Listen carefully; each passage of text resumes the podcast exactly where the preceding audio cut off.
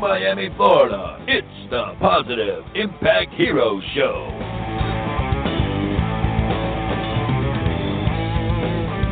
Featuring everyday people within our community that make a difference in changing people's lives.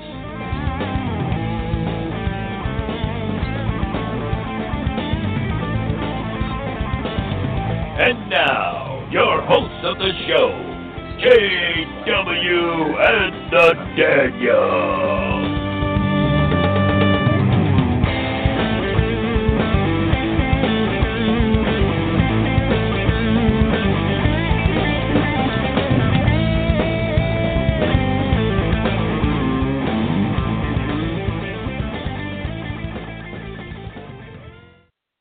And good evening. Welcome to the show tonight. Positive Impact Hero number 15, Bret Cooper from BretCooperFootball.com. Uh, November 12th, 2017, Bret Cooper, president and founder of Bret Cooper Football, uh, dedicated over 25 years of his life, has played uh, just about every spot and, at every level. His organization founded on the behalf uh, or on the belief that every student athlete uh, who has talent, character, and academic excellence to succeed in or out of the classroom should have an opportunity to go to college. Excuse me. he wants to help them out and get uh, get them exposure that they need uh, to be recruited to the top schools in the country and continue their football careers.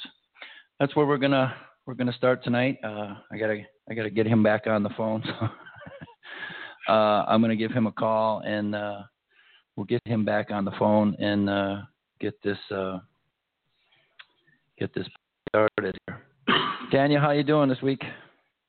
Oh, I'm I'm living. I, I'm surviving. Everything's fine. Uh, I'm looking forward to this this episode with uh, Bret Cooper. Another busy week. Well, yeah, I, I guess you can say that pretty much. Uh, you're running around town with uh, a couple of little young ones with you. If you're young, hey, it feels feels makes you feels like a brand new dollar bill. Yeah, well, um, well, at least that's what they think. They think you're a brand new dollar bill. Yeah. Well, it starts with a dollar, anyways. But uh, this is our uh, our uh, first show in our office. We are now in our official headquarters, downtown Homestead, 21 South Krome. We are uh, kitty corner from the Seminole Theater. Uh, going to be right across the street from the brand new uh, bowling alley movie theater that's going to be built here. Showbiz Cinemas, I believe, is the name of the uh, venue. Whether or not that'll be the name once it gets here, yeah, yet to be determined. So, uh, let's hang on for a second. I'm going to switch us into a commercial, and I'm going to try to get a hold to uh, get a get a hold of Bret, and uh, we'll start the show. Hang on, we'll be right back.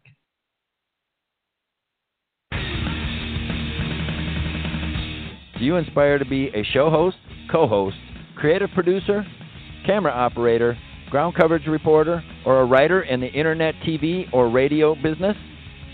Irresponsible Productions and Consultants LLC is seeking individuals to start in the news and entertainment, sports community based internet, TV, and radio shows.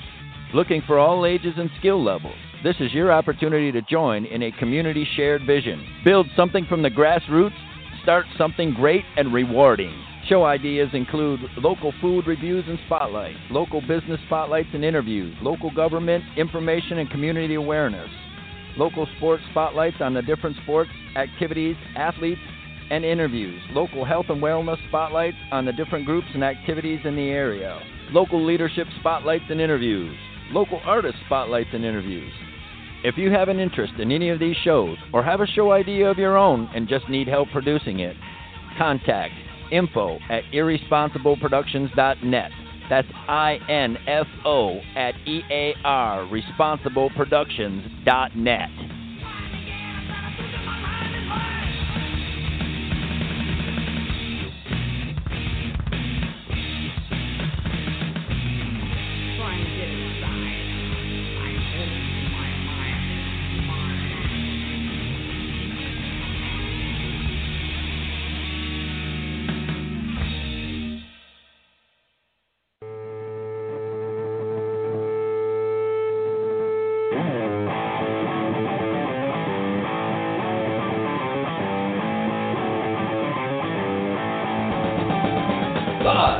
Miami, Florida, it's the Positive Impact Hero Show.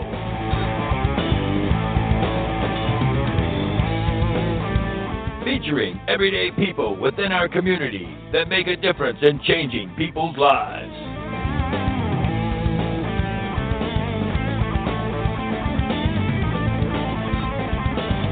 And now, your hosts of the show, JW and the Daniel.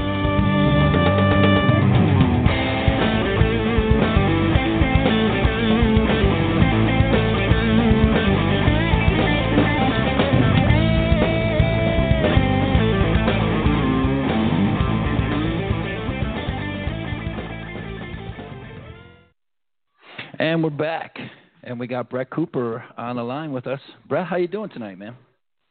Hey John, how you doing, man? We're excited, man. Uh, right now, tonight, I think it's been really, really busy for the last couple of weeks with recruits calling us up from all over the country uh, for the All American Bowl. So we've been pretty excited pretty busy.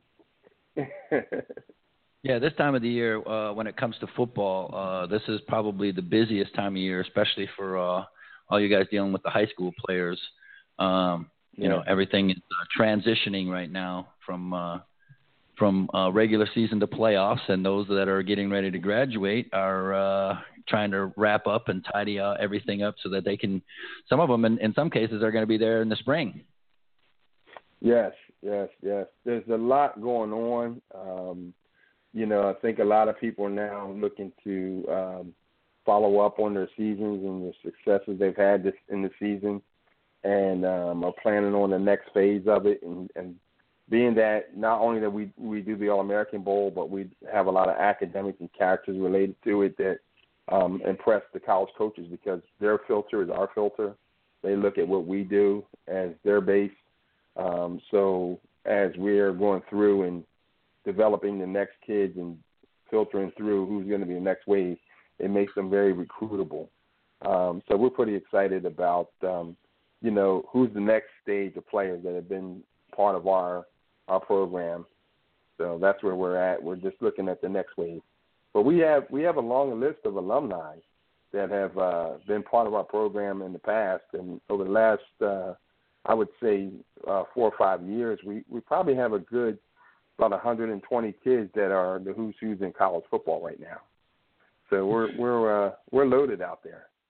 Well, that's right on. That's right on the money, Bret. Um, this is the Daniel. I haven't had a chance to meet your even say hello, but hello now. Listen, hey, you um? I'm fine. They call me the Daniel, um, originally uh, AKA. But uh, I, the question I have for you is if you can um, give me a little bit more exposure to your to your program. I've never heard of it before, and I have to say Uh-huh. that I'm pretty pretty fresh to the scene here.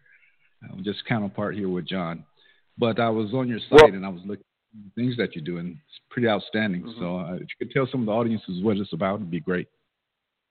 Well, you know, one of the biggest things that we get that all the time when people say, "We don't know about you guys. We never heard of you." Or we try to get it out there. We do reach out there a lot.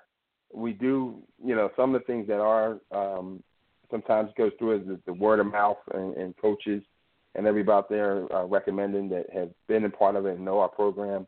Um, unfortunately, what happens is sometimes we'll get recruits and stuff that come through, and now they move on to college, so they're no longer passing the word. They're doing their their next phase of life. Um, and so uh, every year it's kind of reintroducing ourselves to a new set of uh, parents and coaches, letting them know about who we are and what we do. Um, but we we we've been around for not, this particular game as far as the Youth All American Bowl. It's been around for nine years. Um, I started the first Youth All American Bowl 12 years ago, and I've been involved with the High School American Bowl for the last 14 years um, with this various uh, high school American Bowl. So I'm kind of like the guy. I run all over the country and and uh, have kids and scouts and stuff around the country. Um, you know, when we put this together, um, my history through uh, football and track and field and basketball has kind of led myself to the direction I wanted to um, put this together as an event that wasn't just your standard game uh, what we wanted to do is make sure that the event carried its own, um, I guess, power on it, where it was able to direct the kids to college recruiting, um, developing them to how do you become attractive to a college recruit. Um, so that way, the uh, coaches that are looking for those kind of players know that this is what they're looking for. This is what their their criterias are. Let's meet those criteria. Let's make sure that we're not eliminating ourselves for the little things. And that happens so much in college football. A lot of kids don't know these things, and when you're not aware of it, you may sit there and get eliminated for something that you're doing and not aware of. And that's the worst kind of thing that can happen is to find out that you're losing a scholarship based on just not knowing. And um, so we we try to educate the kids and educate the parents on these things and giving them an, an aspect of here's here's the next stage you got to go to. This is what you need to do. Here's how you become uh, you know a better recruit for that college uh, coach in that program. And and the big part of that is your academics, your character, and your leadership are the main three. Well, there's no doubt that there's a, there's a big, uh, you know, a big uh, misconception, uh, or or I want to say stigma, even because when I grew up, you know, in, in the 70s, it was all about attitude. Uh, they didn't give mm-hmm. it really a whole lot about how skilled you were. It was about your attitude. And I hear that. Right. I guess cliche nowadays is that uh, what do they say? Uh, you know, uh, the kid's coachable. Is the kid coachable or Right. isn't he coachable?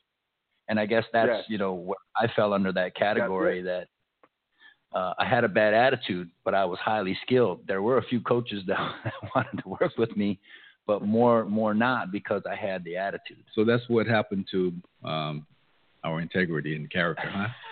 I'm glad you're bringing that back. In. I'm so glad you're bringing that back to the scene because I think but you know um, that that still goes on today. That's what coaches say. The first thing out of their mouth is how's how's the grades, how's the academics. The second thing they say is is he coachable? What kind of what kind of uh, is, is what kind of character does he have? So the first two things they ask about, and I always tell the kids and the parents, if you can't get through the first two questions, you don't even get to the third part. You don't even get to the part where they're trying to find out who you are. So it's critical for every player to understand that, you know, know your numbers, know your grades, know your your you know, make sure you're taking care of all now- the things you need to do.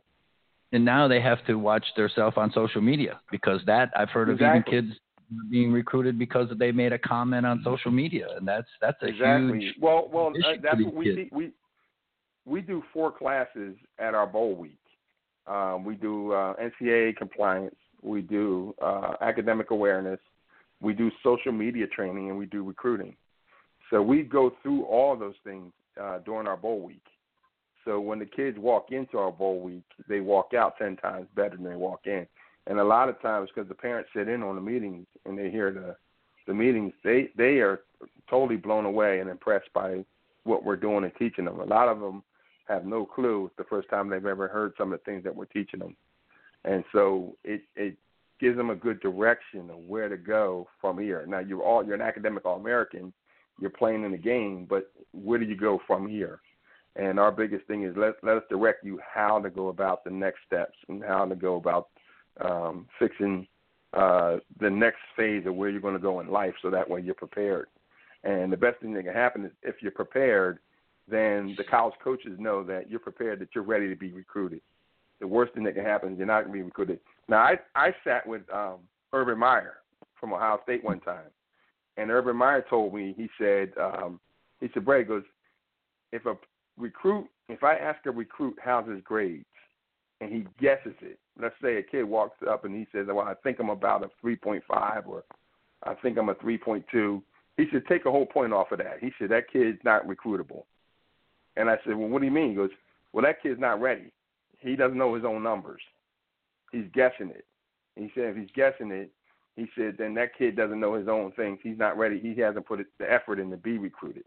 And so, little does the kid know that he's being eliminated because of that, you know. And so there's so many stories like that that I've heard that kids don't know because it's just a normal kid thing to do to say, "Oh, I think I'm about a 3.5," but you don't know in front of a college coach that's eliminating you.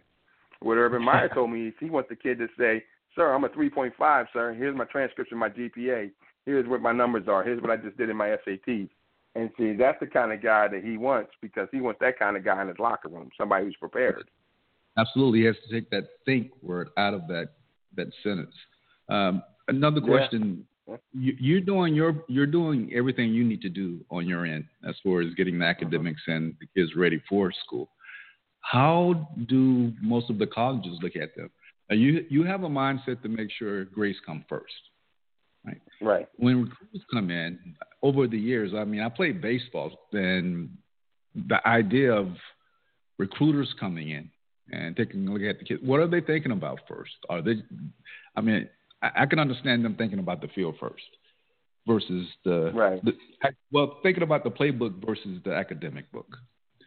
Right. Where- well, the first thing they, they think about is academics first, the re, as far as the recruiters, um, because it's, it's an institution of uh, learning. You got to have a GPA to get in to the institution, um, and then you got to maintain that. So even when you come to the university, um, you know they have the team GPA. That if the if the team GPA suffers, they can be um, banned from playing football games. They can lose scholarships. Uh, there's so many penalties that the NCAA has uh, based off of that. So a lot of people don't realize the motivation through a college coach doesn't just fall on the football field; it also falls in the classroom. And so sometimes you'll have a kid that may not be ranked as high, but is doing great in school, and he'll get a recruit to a major university over a kid that may be a higher ranked kid, based off of that. They know this kid's going to bring up the team GPA and you say, well, man, this kid, you know, this kid's better than that kid, but how did he get in there? Well, he got in there because he got a great GPA. He goes to a great school. He got great academics, so they don't have to worry about him. He's going to bring up the team GPA. Now, over the years, or actually decades, we've been the perception has been that uh, kids only basically wanted to go to college to play football to get to the pros. Is Right. that perception to me? I from my angle, from where I'm looking at it, it seems to have Mm. changed. Uh, but how how much how many of the people out there is act, actually wrapping their brain around that? No, every kid still wants to go to the pros. That hasn't changed. No, I mean, I mean, as far they as, they I mean, all as- they all still want to get to the next level to the pros and and play um on Sunday.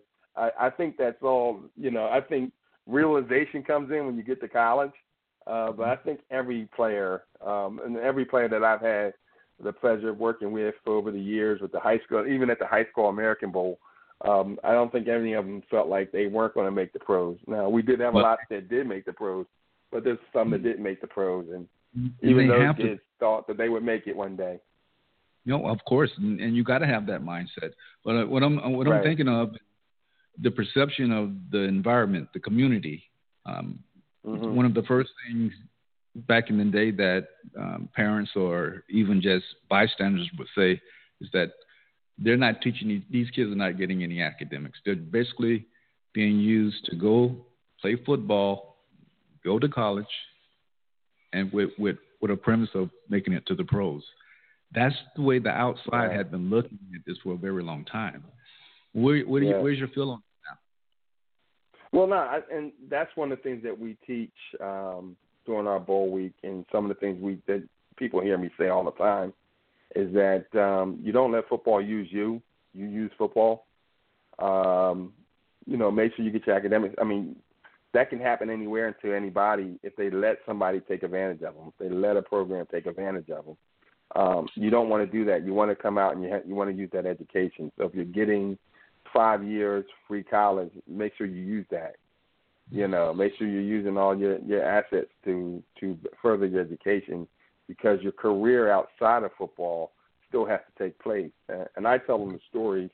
Uh, with me, I deal with tons of NFL, former NFL uh, players, and um, some of those guys, I wouldn't wish their lives on anybody, my worst enemy. Um, so I always say that you need to be prepared uh, for life uh, beyond football. Um, and so work on your career with, with what you love in life and what you like to do outside of football. Uh, what is the passions that you're going to have um, that's going to carry you over? Because when football ends, and it can end at any time or anywhere, um, even for those who make it to the NFL, um, you know, you still got to have something after that's over. So um, you make sure that you want to prepare yourself so that way you're having a happier life and being able to, you know, complete the trifecta. So one of my biggest things is I tell them there's a trifecta that I count on, and I tell them, you know, it's not that you got to make it to the NFL and everything to meet my graces. One of the three things that I look for is that you're a good father to your children, a good husband to your wife, and a good man in your community. And if you've done that, you met the trifecta. And so those are the areas that you're looking to develop. So that way, um, making it to the NFL is a cherry on the top.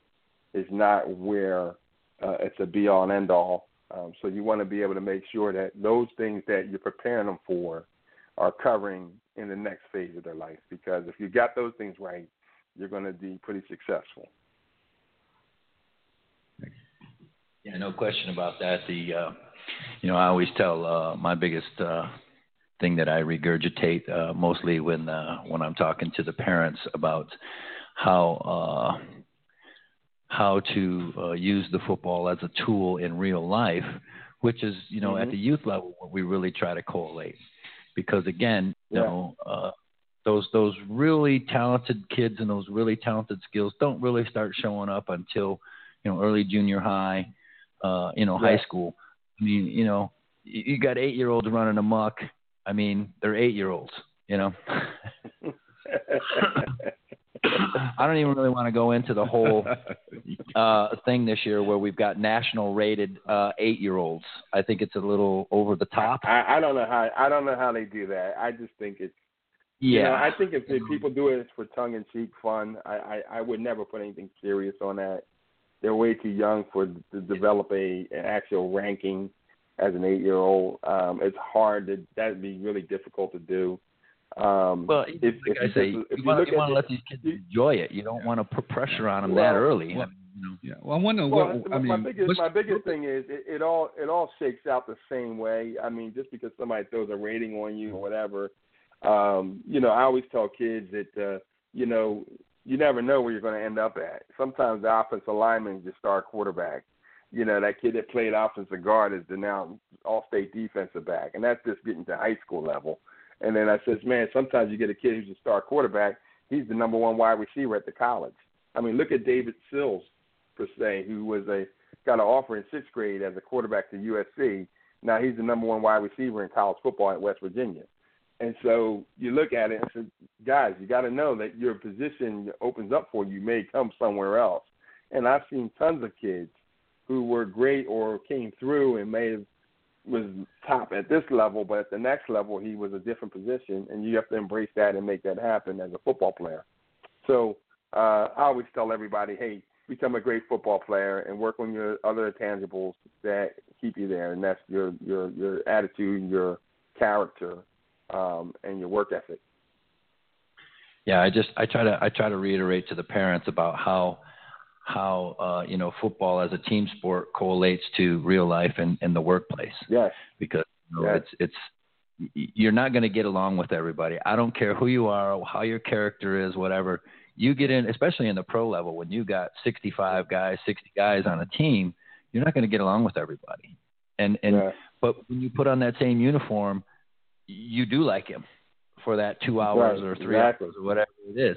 And that's how you have to deal with things at work, you know, and in public. Yeah. So it, it's a great learning tool at a young age to get kids to buy into the whole, you know, uh, we have to show the respect that respect is der- deserved. Uh, you may not like who he is, but you have to respect that the work and the effort that's put in to be the same and even be better than than the rest. And that's the bottom Yeah. line to all of it is, is that that tool of respect. Um, I think a lot of us are, are losing that over over the over the last couple of years, um, actually decades. Things uh, on a downward spiral. Outside of, I have to say, outside of the kids that are actually getting involved in the athletic industry uh, or um, Mhm. on that gridiron. I think you guys are doing Well- a pretty good job. I, until I went to your site, um, I was kind of skeptical. I'll be honest with you. Uh, Uh-huh. but what made, what Well- made my night is that you were born on December the 16th. You can't be all bad because that's my birthday. So No, no, I'm Christmas. I'm December 25th. that, Oh, oh, 26. 25th. I'm a 26. I'm a Christmas baby. Yeah. He's even, he's even tighter now. Oh, you, hey, you better change that on your on your bio then, man. Oh, I, don't know. I didn't know it was 16th on there. it was the 25th. I'm a Christmas baby. You know, Uh, I, I tell you, I can tell you what um, what we did with our bowl game, um, and and why you know all the things that we put in it just to make it special. Um, we wanted to emulate um, what it was like to be in a major college bowl game arena. And uh, reason why I can tell you this is that I had the number one track team in the country. I used to coach track and field as well at a high level. And I had the number one track team for seven years straight, which we shattered records in USA track and field and AAU. And and um, I just happened to be, uh, you know, talking with uh, some of the players, I mean runners, and I found out that uh, there was never an experience to what we were doing. We were so, you know, regiment into what we did out there from the airport to the buses to the hotel to the, the track and we never gave them an experience. And i felt like man we did all this great stuff. We shattered records. We're making history.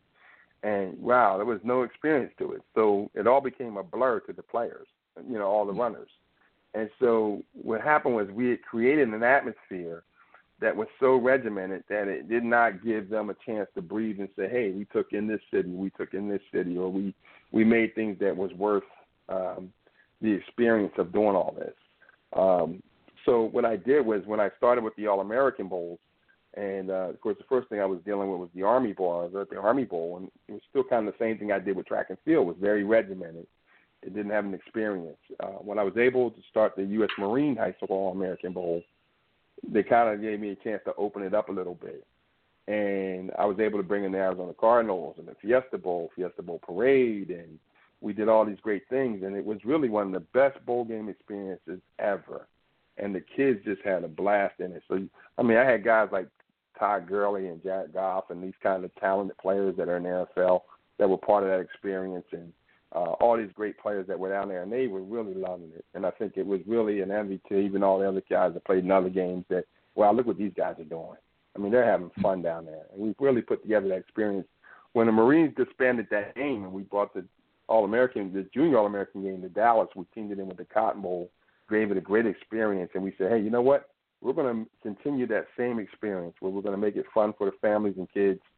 And so we put in a lot of variables to it. I mean, we have a practice facility that's 150 yard next turf indoor football facility. It's built like the Alabama indoor football facility.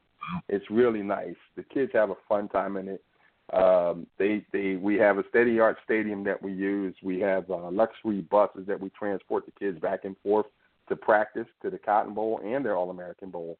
Uh, we have a Philly cheesesteak night where we have one of the local vendors who brings in authentic Philadelphia cheesesteaks. Uh, so the kids have a great time with that. I mean, if you never had a Philly cheesesteak and it's authentic with the actual Philadelphia Amoroso rolls, I mean, it's just absolutely the best taste of all, and the kids go crazy on it. Uh, I can imagine. We have uh, oh, we have all kinds of stuff. I mean, with the classes, we do a um, All American Bowl awards banquet gala where we're recognizing all the top players, not just for what they're doing on the football field, but like you said, the character, leadership, teamwork, um, perseverance, other areas that are dynamic in the game of football. Um, we have also a New Year's Eve party that's been special. Um, the kids are out there; you just see them having fun out there, and even the parents are out there dancing. I mean, they just dance so hard and just letting off the steam and enjoying themselves. so we do so much in the bowl week that just make it a fun week. We felt like it, we want the experience to be as if you were playing in the Rose Bowl, the Cotton Bowl, the Sugar Bowl, or the Orange Bowl. Like that kind of experience to be part of that, the whole week of festivities, and then the game was a cherry on the top. And so that's what we've created, and uh, that's why everybody looks at it and says, "Man, that's the best experience you can ever have. You can never have anything like this. There is nobody that does what we do." To the point where we've had people flying in from Sweden every year to play in our game. So for the last five years, we had Swedish players playing in the game. They're flying around the world, so it's been really That's, uh, fun and exciting. I know we talked about this. Yeah. We had uh, Joe Gallant on, uh, if you know Joe, uh, the Joe, yeah. president of the uh, old school coach, and uh, and and uh, Joe Galant's now, a good friend of mine, so I like Joe.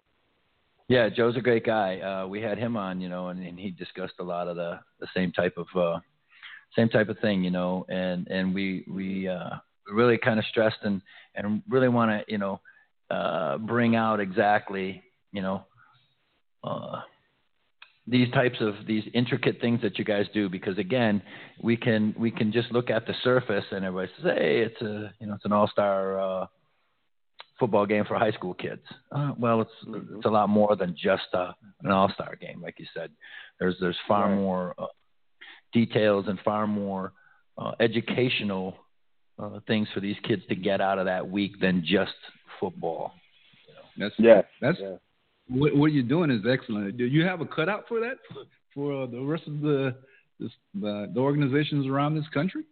Or at one time I was mentioning to John about do you, is there a, a time where all of you, you your owners of and coaches of the football teams have Mhm. a conference everybody get together and share everything that they're doing within their area? Do you do that or Um, no, no. I think what I do is I, I uh, sometimes I'll have a conference with a particular, um, with a particular, uh, uh, let's say, coach and and the coaches or the parents from his organization. Uh, we'll do a conference call a lot of times, and we'll go over things. And uh, we do that quite often throughout the year with different groups uh, from different parts of the country. Um, but we, we, we basically the time where they all meet up and they kind of socialize like a uh, I would say a fellowship is during the bowl week, and um, the, the coaches love it because they find other coaches that are just like them uh, year in and year out that are part of the whole experience, and and so for them, it's that one part of the year where you're out there with about 40, 30 or 40 other guys that are just like them, that have the same passion for kids, and um, they share the same vision that we have for Bret Cooper football. So, um, you know, it's all one big fun thing. And the great thing is I always hear the coaches say they can't wait to come back and and do it again in the following year because of the the experiences they had. So, um, Well, it's a great that- time, and we like to kind of get them to carry that on for the, the following year. Well, not only that, I, I mean, we can use that cutout down on this end. That's that's why I made, Yeah. that's why I made that. Uh, I mean, for instance, like mayors, they I mean all over the country from time to time. Doesn't matter where they'll arrange that at the course of the year or two years prior to meeting, but they get Mhm. together and they come up with some type of scheme or some type of plan that could work for everybody within their sector that brings Right. everybody to, on the same on the same page. Now you have a lot to Mhm. offer, and I think um, getting that across the across the the country, I think that works pretty well. If you can get some of those coaches or a lot of them actually that can actually sit down and listen to you, what you're saying, like right now. Hopefully they're listening. Right. But uh, it'll be great if you could kind of like get a cutout of what you're doing right now. 'Cause, uh, Right. I've never gone to a, a football website and saw a, a image of class triple A's on a piece of paper for grades. yeah, you've seen that. I've gone to a website and I've seen footballs. I've seen football players and coaches and parents, but not a chart has the grade Yeah. school. I, I, yeah, that's and a- you see the academic. You see the academic advisory, the Mia Gibson academic Exactly. advisory on there as well. We I have mean, that yeah, might yeah, seem we small. That might seem small, but that's a big thing. And and, Yeah. and if you could share that with a lot of other coaches or a lot of other organizations, that would be good, man. Yeah, we well we try to. We try to get it out to as many as possible. We try to um educate everybody on what we do and what we're about and um our whole agenda. Um and so the fact of it is is that we've been doing this for a long time. Um and as we're doing it and trying to reach out, um it, it, has become a a, a genre where people do hear about it. There are a lot of people that know about Bret Cooper football, but there are a lot of people that still don't know about Bret Cooper football, and so our quest is still trying to get the word out and let people know about you know who and what we're doing and who we are and what we're all about and making a difference in kids' lives and and really kind of reshaping the direction on these kids' lives and really giving them opportunity. I can I can tell you another thing. We have prep schools from all over the you know East Coast that uh I mean you're talking the, the Ivy League kind of prep schools, not the kind of pop up. I'm talking about the the real long ones that have been around for 150 years um, you know, they're offering our kids between fifty-five and seventy-five thousand a year to go to their Wow. prep schools. So I mean, you're looking at them boarding prep schools down there. So um, we've impressed the prep schools enough where we have scouts that we have that work with the prep schools that literally they say, "Who do you have?" They don't even ask him. Let's see if we can qualify him. They look at him and he qualified them. and Wow. so and so uh, we're excited about that. And I tell parents, I say, "Hey, you don't have to take it, but if you're interested, it's there." And uh, we have a lot of kids that are in prep schools all up and down the East Coast that have been part of our program, and some of them have just moved on to college this past year. And uh, we're excited about kids that are getting that education and being able to uh, move on. Now, some of them are in Ivy League schools. Some of them didn't go to just a regular college. Now they're in Ivy League colleges, and so um, we felt like that's life changing. That that's an opportunity that's going to direct the future of your life. And to me, I think that's a great point. It, it doesn't have to be NFL. It doesn't mean have to be where that is. But if that's going to make a, a difference in your life and you become uh, somebody successful in life, then uh, we're happy that we had a point in making some kind of impact on that. You know, we just want to make sure the kids don't forget us. You know, No, you're absolutely right. That's that's you know kind of what we're you know what the show's really all about is that you know uh, me as a as a youth coach and, and as a Mhm. you know adult football coach and, and, and now commissioner of a, of an adult football league. Um, yeah, we uh we really you know I go around and I see a lot of people put in a lot of hard work and they don't get paid and no, and then on the on the extreme spectrum you know I, I hear from the from the community there's just there's just nobody out there. There's just no role models out there. So we have we have this you know two groups of people who who work one group works tirelessly and doesn't ask anything for it doesn't get paid for it. And then we have another group of people that just overlook everything and try to micromanage it and just oversee the obvious that there are role Yeah. models in every community it just may not be what your role model what your expectation of a role model is yeah. we're Yeah, actually there, just there's a lot. There, there, there's a lot out there. There's a lot of good guys that are doing the right thing, um, and that's what we look for: guys that work with our program um, to be good guys, doing the right thing, and really um, making a difference in these kids' lives. I think that's what we look for when we ask somebody to come on and be a part of what we do, and um, we find those guys, and they're out there, and so we're we're always happy to see them being a big part of what we are and what we do. Well, that's you know that's excuse me. That's why we're here. We're here to help uh, you know everybody in these positions. And you know, and we've talked before. We actually talked probably about a year and a half ago, and and uh, you know you were uh, you know looking for kids like you're always doing, the quality kids. And we and we Mhm. spoke and spoke again. Uh, we had Pastor Harry Jones on, and he was uh, he Yeah. was a great inspiration and a great story to tell. Uh, we probably could have done a four-hour show with him. we, got, we probably could have done a series with, He with, You with know, it's so funny. Harry, Pastor Harry Jones has been with me for, I would say, over 25 years, and uh, our kids are both.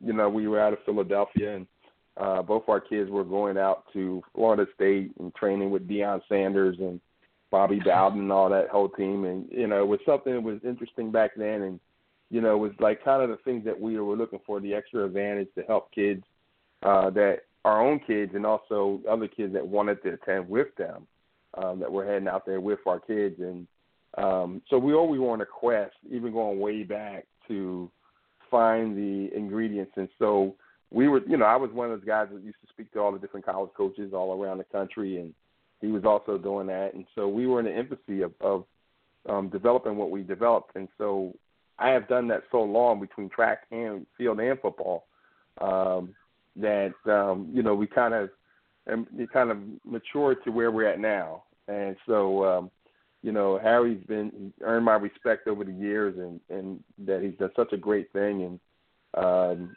and so you know he's been so instrumental with helping kids and giving kids opportunities and second chances, and giving kids uh, a chance to go in the right direction. I mean, there's so many kids right now that are sitting in prep schools and colleges, and you know, there's a few guys in the NFL all due to Harry Jones. If if it wasn't for him, uh, I don't think that those kids would have had those opportunities. So How you know, you we're think- very appreciative of that. Right. How do, how you, how do you think um, he worked with those kids that you find when they do come, they want to play football, but they just don't have the character?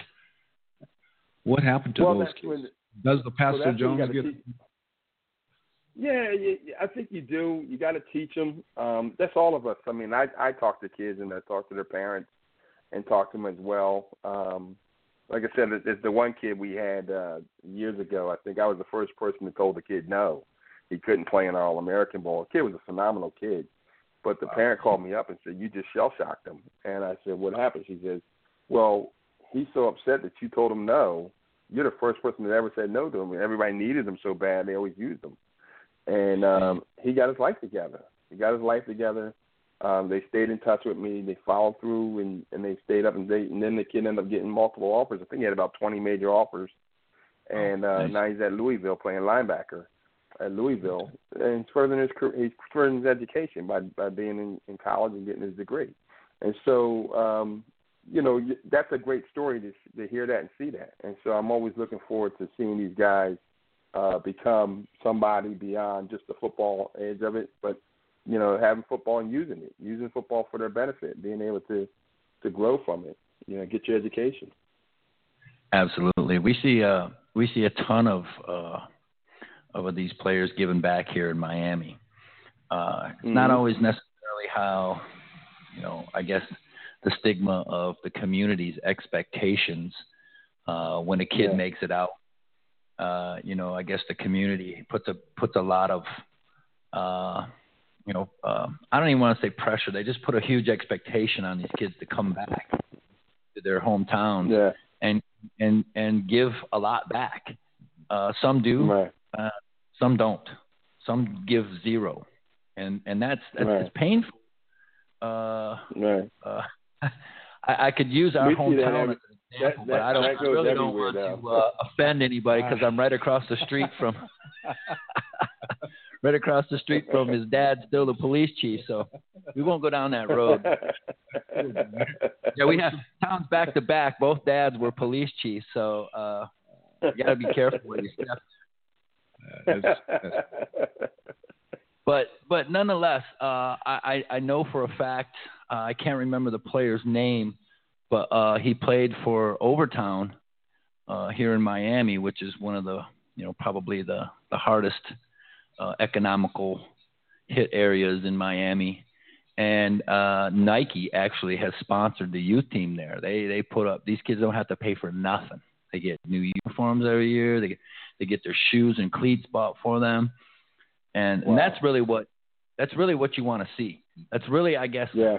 like I said from the start, that's that's the community expectation mm-hmm. is that these guys go out Yeah. there and have all these endorsements. Why not get some of these companies instead of paying them? Say, hey, look, I don't need all that money. Just give me a cut. Let's take some of that other money. Let's let's vest it back into these football programs, into the community, and make them Yeah. sparkle and shine. Kind of like what you're doing, Yeah. but at the youth. Yeah. shouldn't shouldn't is there anything wrong with the community wanting that though? No, there's nothing. No, there's I, nothing I wrong. think with it's a great. I think No. what you're saying is a great avenue because I think if you're bettering um, the young kids, you're bettering the community. I think if you're giving them an, av- an, an avenue um, for them to excel at and be, uh, um, you know, doing something positive, I think it's a it's a benefit to the community, it's a benefit to the kids. I think everybody works out. I think you know, and they always say uh, idle time is the devil's playground. Um, Mhm. So if you don't do that, you, you're giving kids a, a chance to go ahead and get involved in something that you know they're doing something mischievous, and that usually happens because kids don't have nothing else to do, and you Yeah. want to be able to make sure that the kids are in a place that they can be able to um, develop and become somebody, and let a, a, a, a organization or a program uh, kind of fester that. And if you got the right kind of program, it gives them an avenue, gives them somewhere to go. You know, I, I see a lot of areas that don't have stuff for kids, and you see a lot of kids getting in trouble and getting mischievous because they don't have nothing else to do. They don't have nowhere to go. They have nowhere to develop, and so they're Yep. just limited to. They got you know, hey, six seven hours of time uh, outside of school that is free area time, and and so now what else are they going to do? So um, when you see a lot of incidents that are going on and a lot of mysterious things, that's because they're not. Um, there's nothing structured for them. And so Yeah, you, and you know, there's- things. and there's just so many things now that are just so distracting. I mean, you know, when we grew up, uh, you know, we had to go to the library to be distracted. Nowadays, they've got the library in their pocket.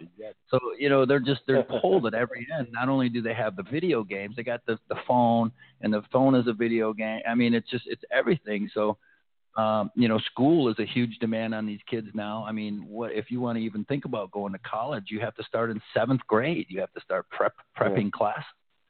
So there's a ton of pressure on them. There's no excuse, but but still, uh, I think that a lot of these kids, especially by the time you hit junior high, they squeeze all that that innocence out. It's Mhm. gone. You know. Well, I think you said it Yeah. earlier, John, when it came to the social media um, aspect of it. A lot of it is getting caught up in that. It's almost like you can hide when you go there. Yeah. Yeah, and Yeah.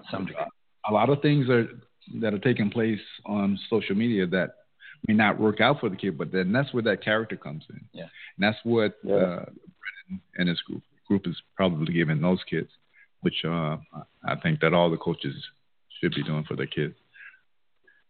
Help them get along. Yeah, along. I agree.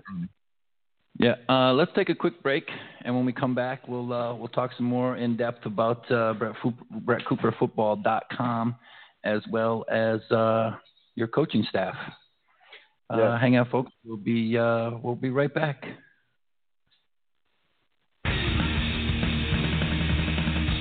Do you aspire to be a show host, co host, creative producer, camera operator, ground coverage reporter, or a writer in the internet, TV, or radio business?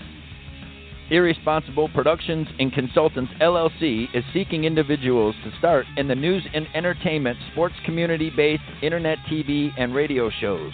Looking for all ages and skill levels. This is your opportunity to join in a community shared vision. Build something from the grassroots start something great and rewarding.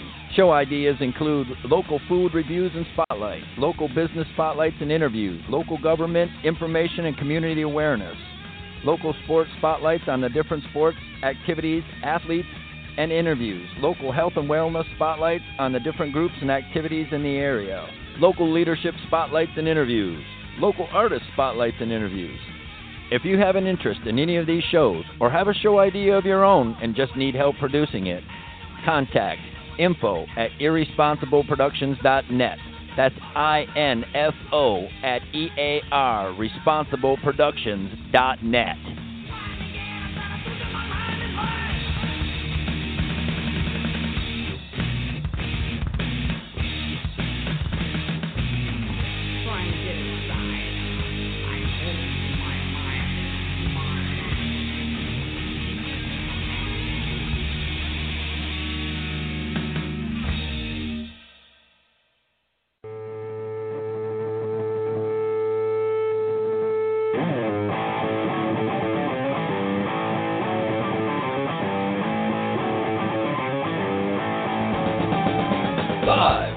Miami, Florida, it's the Positive Impact Hero Show.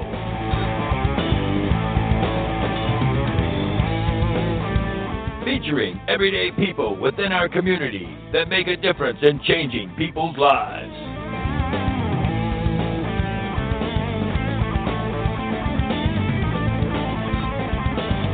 And now, your hosts of the show, JW and the Daniels.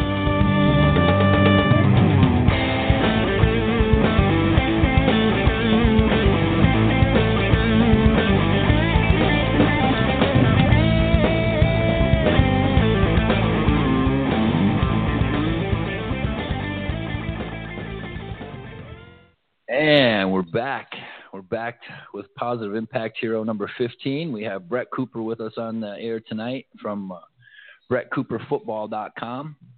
Bret is the president and founder of Bret Football, uh, BretCooperFootball.com. Of course he is. Why wouldn't he be? Shirley Temple. Uh, dedicated over 25 years of his life to football and has played uh, this spot, the sport in every level. Uh, you want to talk about that a little bit? You want to talk about where your uh, well, where your uh, I where can- I football career what- began as a youngster? Yeah, well, I can tell you what happened. Um, you know, I've been so much, I've been so active uh, with working with programs and kids and college coaches uh, for so long. I think when um, I was uh, working with a program that was prominently known and helped building up this program, uh, I was kind of the face of this program for a while, and to the point where everybody looked at it, it was kind of the program was almost in my image of what I was making it.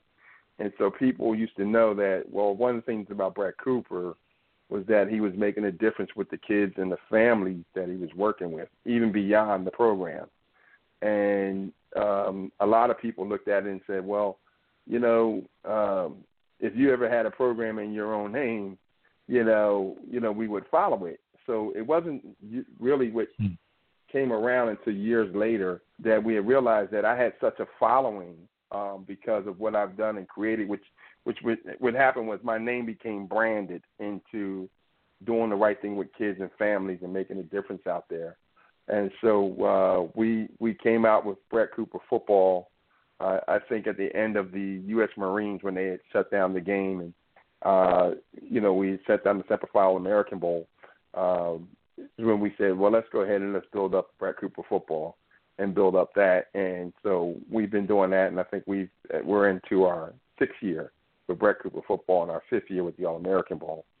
Um, yeah. And so at that point, it, it just became something where we continue to grow and keep it at its, um, you know, with, with the, the purest in, into what it's all about, making a difference with the kids and families. So a lot of things you keep hearing me saying it and being repetitive on it, but that's really what it is and making a difference out there. So we always want to make sure that everybody knows who's listening in or hear this uh, broadcast is that if you're talking about getting um, your kids in and getting them opportunities at the next level and getting them exposure and being able to properly um, be in position to get recruited, um, then this is where you want to come. This is where you want to get your opportunities to develop yourself. So that way you can be in the next position when the college coach comes and sees you or talks to you, that you're in the right position to get recruited. Because a lot of people just aren't in the right position. You know, they, they'll run into a college coach and they're so out of position, the coach is dismissing them and they don't really know that they're being dismissed, but they're, the coach is dismissing them based off of they're just not in position to be able to um, follow up with it in a way where they don't know how the coach is looking at those criteria, you know. Yeah, there's a there's a you know there's a there's a bunch of that down here in this this area, you know, because the skill talent and talent level is so high uh, you know, uh, like I said earlier, these guys are recruiting all the way down to six year olds, man. I mean, the stories that we hear, you know, about you know what they offer to get some of these kids, these eight, ten year old kids, is just ridiculous. Uh, I mean, you know, I'm really torn because I was a kid that you know had a great, uh, you know, skill set, but I worked at it. Uh, right. And there was a lot of those kids that that didn't have the talent. And I'll be honest with you, when it came to when it came to me playing on a team, I didn't want to play for the best team. I wanted to play for the crappiest team because it ensured me the most playing time every time. Mm-hmm. And yeah. you know, most well, kids. I, I can tell you, I, I got plenty of stories on that. I, I tell you, well, I can tell you what happens too. Um, I let a lot of kids know this, and I know it's funny because I remember coaching and being out there with the Army All American Bowl, and I remember having about four quarterbacks in the Army game that were five star kids, and they all said, uh, "Hey, we're all going to Notre Dame." And I looked at them, I was like, "All four of you guys are heading to Notre Dame?" And I'm like, "They only got about six guys over there that five star quarterback, mm-hmm. so that's going to be about ten guys that are five star quarterbacks." I was like, there's only one guy hitting the field. Like, you know, I mean, all you guys are running to the same place. It doesn't make any sense. And um, so I tell people all the time, I go, you may not look at it and you may think it's popular to choose a school on its popularity, but in all reality, pick the, what's the best fit for you. Pick where you feel mm-hmm. comfortable at.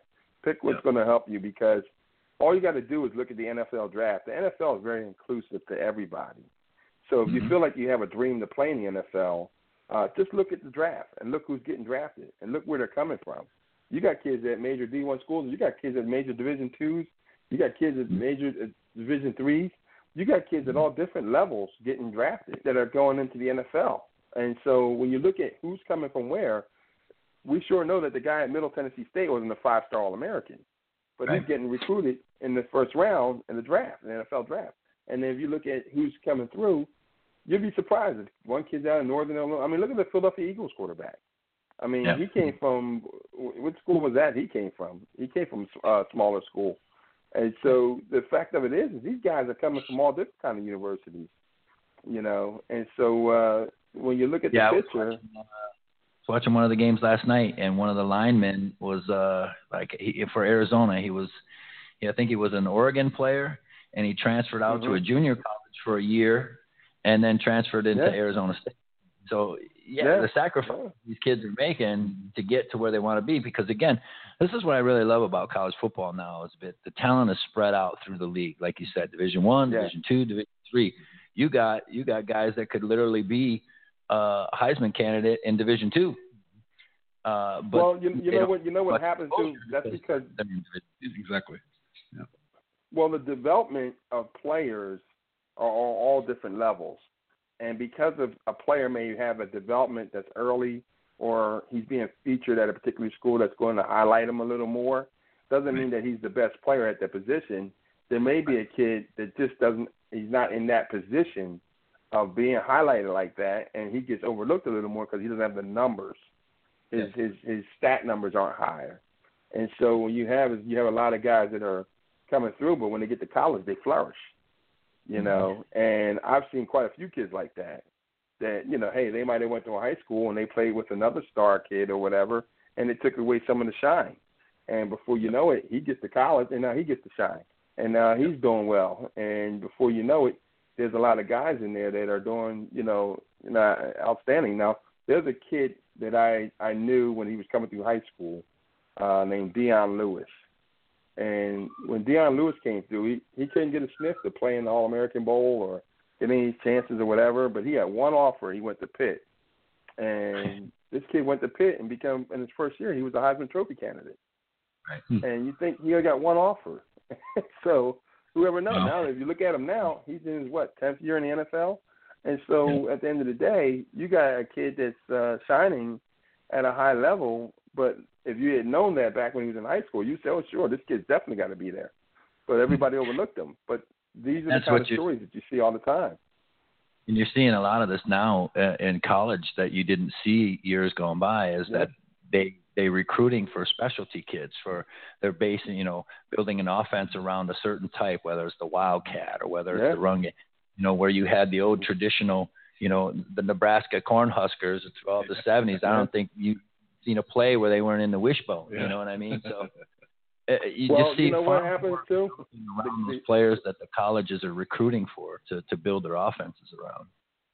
Well, I can tell And you how- this: the, the, how the do they coaches, take the the- coaches that come, the coaches that Go come through are the the NFL is very in, inclusive, and they're very open to getting kids from everywhere.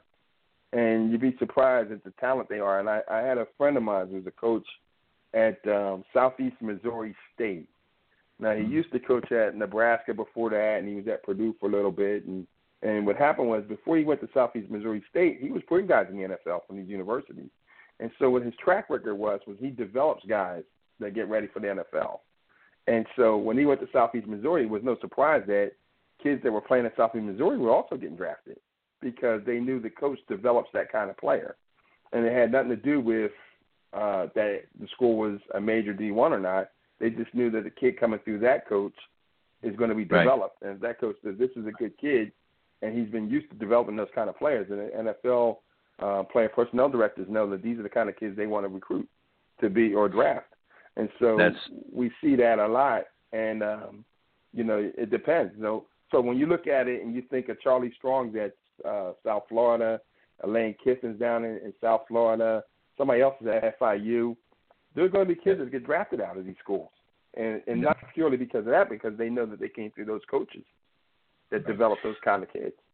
Now, how does how how does the reality of it really kicks in? For instance, the the commercial that I I see a lot now on television, uh, it's kind of funny in a way, but uh, is this coach just giving this prep talk to his boys before they hit that field? You know, just getting that energy up, getting that adrenaline to flow.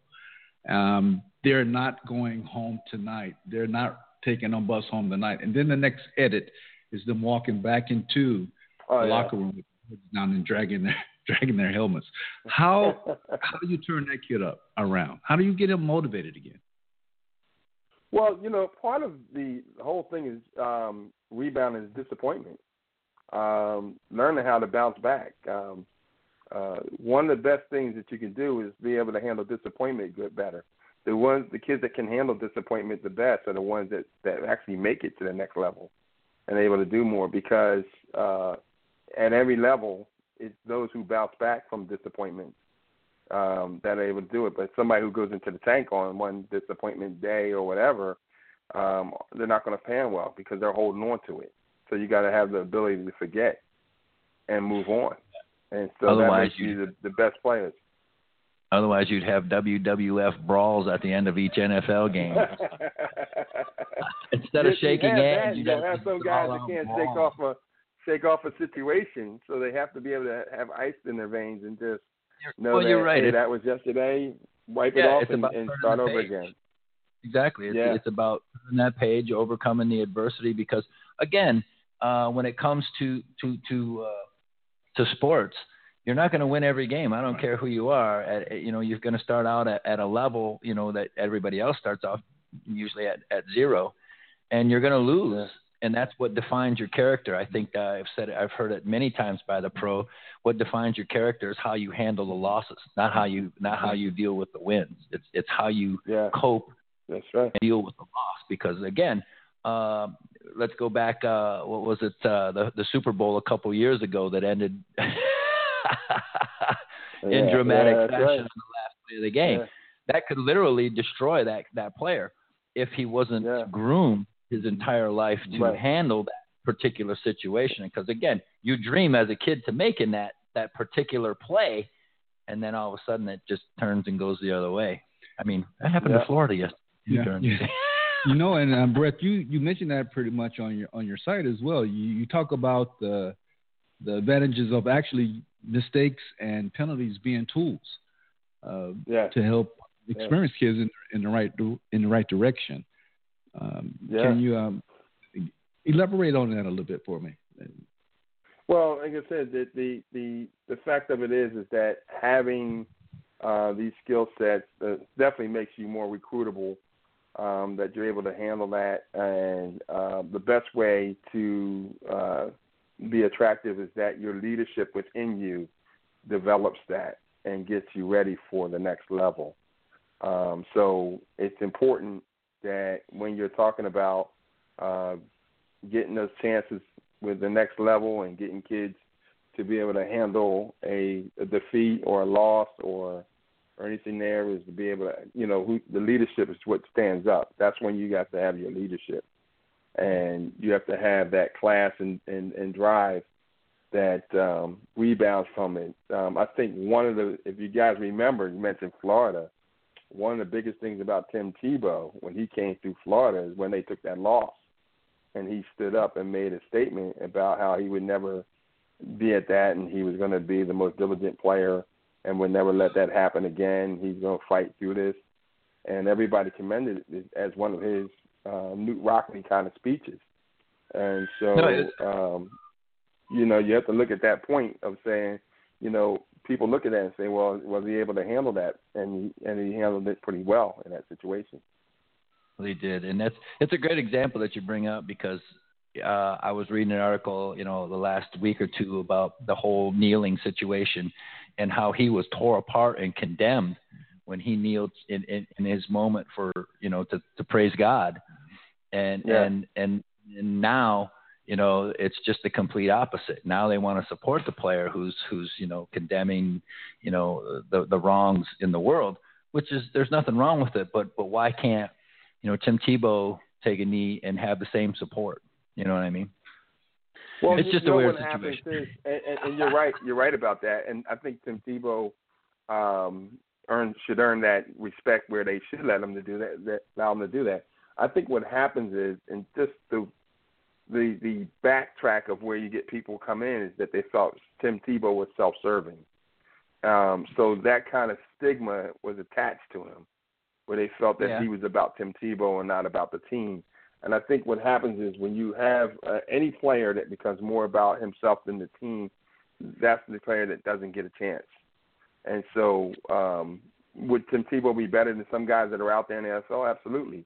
Um, Tim Tebow doesn't really get a chance because Tim Tebow right. comes with the Tim Tebow baggage on it, which is not a baggage per se, but but because Tim Tebow gets the stigma of well, Tim Tebow's only about himself.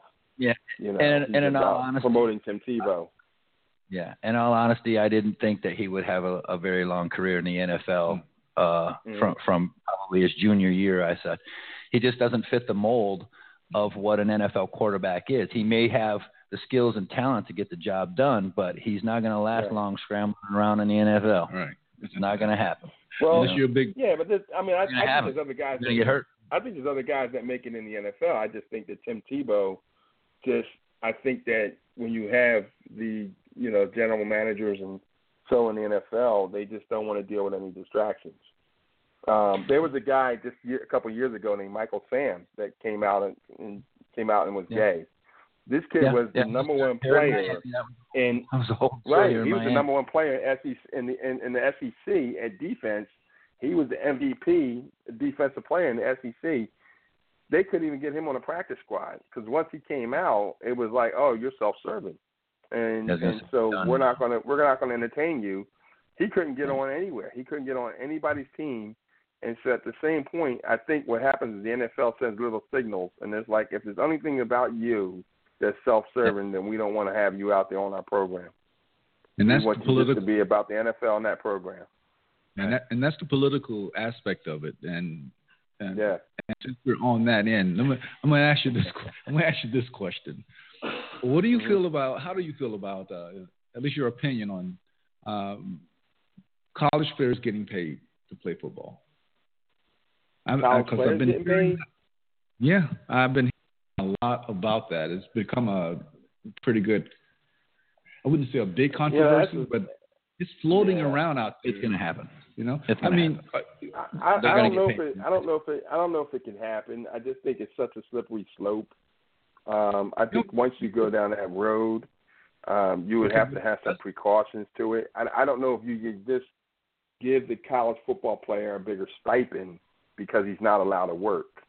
Um, well, well, and maybe the, you can think about mm-hmm. think about the kid that goes to school and doesn't go right. to, as an athlete, but goes just to get his grades, but he has to go out and get a part time right. job. He's got to get paid. Right. He's going to get paid. Right, right. I mean, got to get paid. But I mean, they they eliminate if you're on a scholarship, you're not allowed to get paid. Right. So you, you so can't, I go you to can't class, go work a job. But I think they they should allow the players, uh, athletes, to be able to get a bigger stipend to justify that they can't get um, paid, or they could take a date to a movie or something like that. And so I just think it's an unjust on that side of it. Um, I do think that it's it's a sticky point. I don't think you should pay them.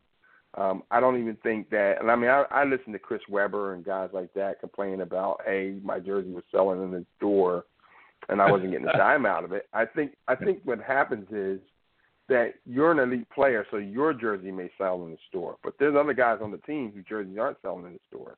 Exactly. So you could not make it a situation where people can come into college and have their own individual contracts, where you know, hey, you're Chris Webber, you should get paid X amount of dollars, and the guy from let's say uh, Villanova doesn't get paid as much because he's not as big a name as you are. You know, so if it's going to be across the board, it's got to be across the board. So the only way I can see you can get around that is just make the stipend a little bigger from the from the college, what's uh, gonna NCAA. Happen? What's what's going to happen, and, and and I'll give you guys a little bit of insight if you haven't haven't already heard, but because of the video game NCAA football game, yeah, there were numerous lawsuits filed, and numerous yeah. lawsuits won. Chris Spielman was the biggest one and the biggest name heard of. He sued Ohio State yeah. University for using his name and his likeness in the football video game that they received yeah. money and he didn't. He won. And what he did is yeah. he he donated all that money right back to the Ohio State University athletic department. And why did he do that? He's making a point. And the point is is that yes, I'm there and I'm helping the school make millions of dollars. Am I asking for millions of dollars? No. We're asking for a nominal cut. Mm-hmm. And and what you're going to see, it's going to happen. You're going to see this happen. They're going to get an escrow account. They won't be able to touch the money while they're in school because again, that would violate NCAA rules. But what Right. they're going to do is that they will they will p- put a percentage across the board for all of the players. Because again, I think what Michigan played that game a couple weeks ago at, at night. They 28, 30 million dollars the, the program got. The football team in Michigan doesn't need thirty million dollars. They they have an alumni association. They they're not ever in need for money. But what that does is that takes money to put in other programs that the school doesn't have that kind of funding for, Right, and that's a good exactly. thing for any school and any athlete. Right. But what Right. I, I, And, and that, I and you're right. believe these guys are are going to have to get paid at some level if they're using this. Mm-hmm. I mean, there isn't a court in the land that's not going to give them Absolutely. that that justice. But at the same token, you can't you can't start paying them like that, like like regular players, like you were Exactly. referring to on a weekly basis, because again, now you're playing for money, Mhm. and you're no longer playing for that school pride or that that honor that that I love so much in the college game. Can't take that away. Right. Once you take that away, college is done for me because to me it's the most exciting uh, football on the planet. Well, well, I can tell you what happens too. That uh, just like you were just saying there, um, a lot of the programs like the cheerleading program, the pep squads, the you know some of the marching bands and things like that, they make money by helping the, the football program out. So Yeah, a lot of times they're they're they're doing the newsletters, they're sending out the newsletters, they're they're getting the big buckets of you know letters and putting it, signing it, and, and stamping it, and folding it up and putting it in the envelope and sending it out to the future recruits and the campers and everything like that. So what happens is the football budget, even though the money comes through, they're um, I guess they're they're they're paid uh, uh, kind of staff is the other programs they they actually pay those programs. So you figure say, well, how's the swim team get money to do traveling, or how's the swim team, or how's the gymnastic team, or how's the uh, volleyball team? Well, they're part of that. They they do parts of those things within the football program. You think, well, who's you know, if it's not the coaching staff sending out these letters. That's the the uh, the uh, the other athletic programs who are in there because there's only really two programs in in uh, NCAA that actually have their own funding, which is basketball and football. Right, So they bring that's in why, the that's why you have it. Yeah, they they're supported by the the by TV contracts. Because of that because of that revenue and everybody's really really making big money off of it, especially the the college coaches they're getting their share of it but i think john's got a good idea with uh with the with the es- escrow thing Yeah. i think that works really well It's going to happen. You're, you'll see it. it. It's just a matter of figuring out the percentage of what these kids we're gonna going to keep get. our eyes on that. They will. It, it's- it's just a matter of time because again, you know, uh, you have a lot of you have a lot of you know NCAA or uh, NAACP. You have a lot of civil rights groups that are behind it because they're saying hey, they're not they're humans, they're kids, you know, and they're they're being exploited if you're not giving them a piece of the pie. Let's just say it's one percent of the thirty million. It's not much money, but they're getting something, Right. And they can't say that. you yeah. and they can't say, well, you know, the the school made, you know, when I was there four years, they got, you know, you know, two hundred million dollars in all these games I played, and I didn't make a dime off of it. But yet, when your signing bonus kicks in, who's getting paid? You know, you are. You're getting paid, Right. and that's that's part of you know well, building well, like I, I think that's it's funny building because you can building your brand. Right, but that that's a that's a one way statement, and what I always say is that's from the team that's going ten and zero. That's a team that's doing really well. So what about the team that doesn't do well? What about uh, let's say the um, let's say the Rutgers of the world that may have a bad year who didn't bring in that kind of money. Now what what's the story with them? So you got to be able to say this has to be an across the board thing. It can't be because Yeah. uh, Penn State brought Individual. in two hundred million dollars, or or Michigan brought in two hundred million, because Right. then it'll be an unfair scale depending on what Yeah. university you're at. And so you got to have it where it's across the board. And the only way you can do that would have to be through a stipend that's across the NCAA, and it has to be fair across the board. Where whether you're going to Northwestern or whether you're going to Notre Dame, your stipend Yes. is the same. and that's 'Cause what that you're would make seeing an a lot. unfair advantage to go to that school, but you would get a, a bigger payday. That's why you're seeing a lot of the of the college games now. Uh, you know, you're seeing more night games. Some of these schools that never played night games now have lights in their stadiums. So you know, the night get more money. The nine o'clock games get more money, and uh, you know that's what they're that's what they're they're all pitching and buying for every season. You know, you know we knew those games, the the big the big colleges that got all the the big games. You know, years ago. Now it's great. You know, you know I can watch football from you know, college football on Saturday, I can watch it from 12 a.m. to 2 a.m. Yeah. Well, I, I can tell you what. I mean, a better day than a Saturday. And he is definitely a college. I, you know, it, it made me think on my way back over here to the office. Is this the reason why John decided to have this radio blog, uh, Positive Impact, on a Sunday night at 9 o'clock when everybody's watching? my football. You know, I'm, I'm going, man, he, he just pulled me away from a football game. I got to go down to the office. Oh, that's right. He, that's right. That's right. Um, college football. Yeah, no, man. I, I'll But- be honest. I, I haven't watched. I haven't watched one NFL game this year. Oh, I haven't. John, No, please. Well, I'm you know, sorry. you know what's big for us. We keep our eye open for um, the top ten. Uh, who's going to make it to the the Cotton Bowl? I think our biggest thing is, you know, I think it's fun because we put up a little post of predictions every week from the uh, from the Cotton Bowl Classic, and and uh, we always let the kids know, you know, two of these teams you're going to see. So there's Yeah. predictions that go up about what teams in there, and as it shakes each week, you know, there's a new set of teams that are in there. So we get real excited and, and to find out what the possibilities may be. And uh, the matchups have been really intriguing to, you know, when you're seeing everybody who could be that five versus eight, you know, or somewhere in that five versus eight team. And so, uh, you know, we've been looking at the Notre Dames, the Clemsons, the Oklahomans have been thrown about, and now, I mean, you got to look at Georgia. Georgia might be in there, and so, um, you know, it's always Yeah. fun to see that. And then we have alumni on all these teams that have been part of this same very game, and so, uh, you know, we we had uh, Wisconsin last year, and we had a couple of players on Wisconsin that were part of our game, and we had. Uh, uh, kids on uh, Western Michigan was part of our game, and so we've got kids that have been playing uh, that were at one point in time they were at our events and playing in our bowl games, and now here they are playing in the same very bowl games. And Western so, Michigan. uh, That's we're- Broncos. I'm sorry, Chippewas is Yeah. Central Michigan. Yeah, not Central, yeah, not Central, but Western Michigan. Yeah, that's Yeah, the Broncos. year. Let me ask Yeah. you something We else. had a couple. we Uh, had a couple kids on there. We it, it, it, I was, watched, uh, uh, uh, that was unbelievable. About three weeks ago, did you watch that game? It was a nighttime game. I think it was a Wednesday or Thursday night. It was uh, Central Michigan versus Western Michigan. It was rain. It rained the entire game. It was freaking brutal. It was. I love it. Yeah, yeah. The Michigan game got canceled last week for three hours. wow. yeah. It was that was the Sparty game? bad It was a Sparty weather. game. Three and a half Yeah. hours for Yeah. lightning delay.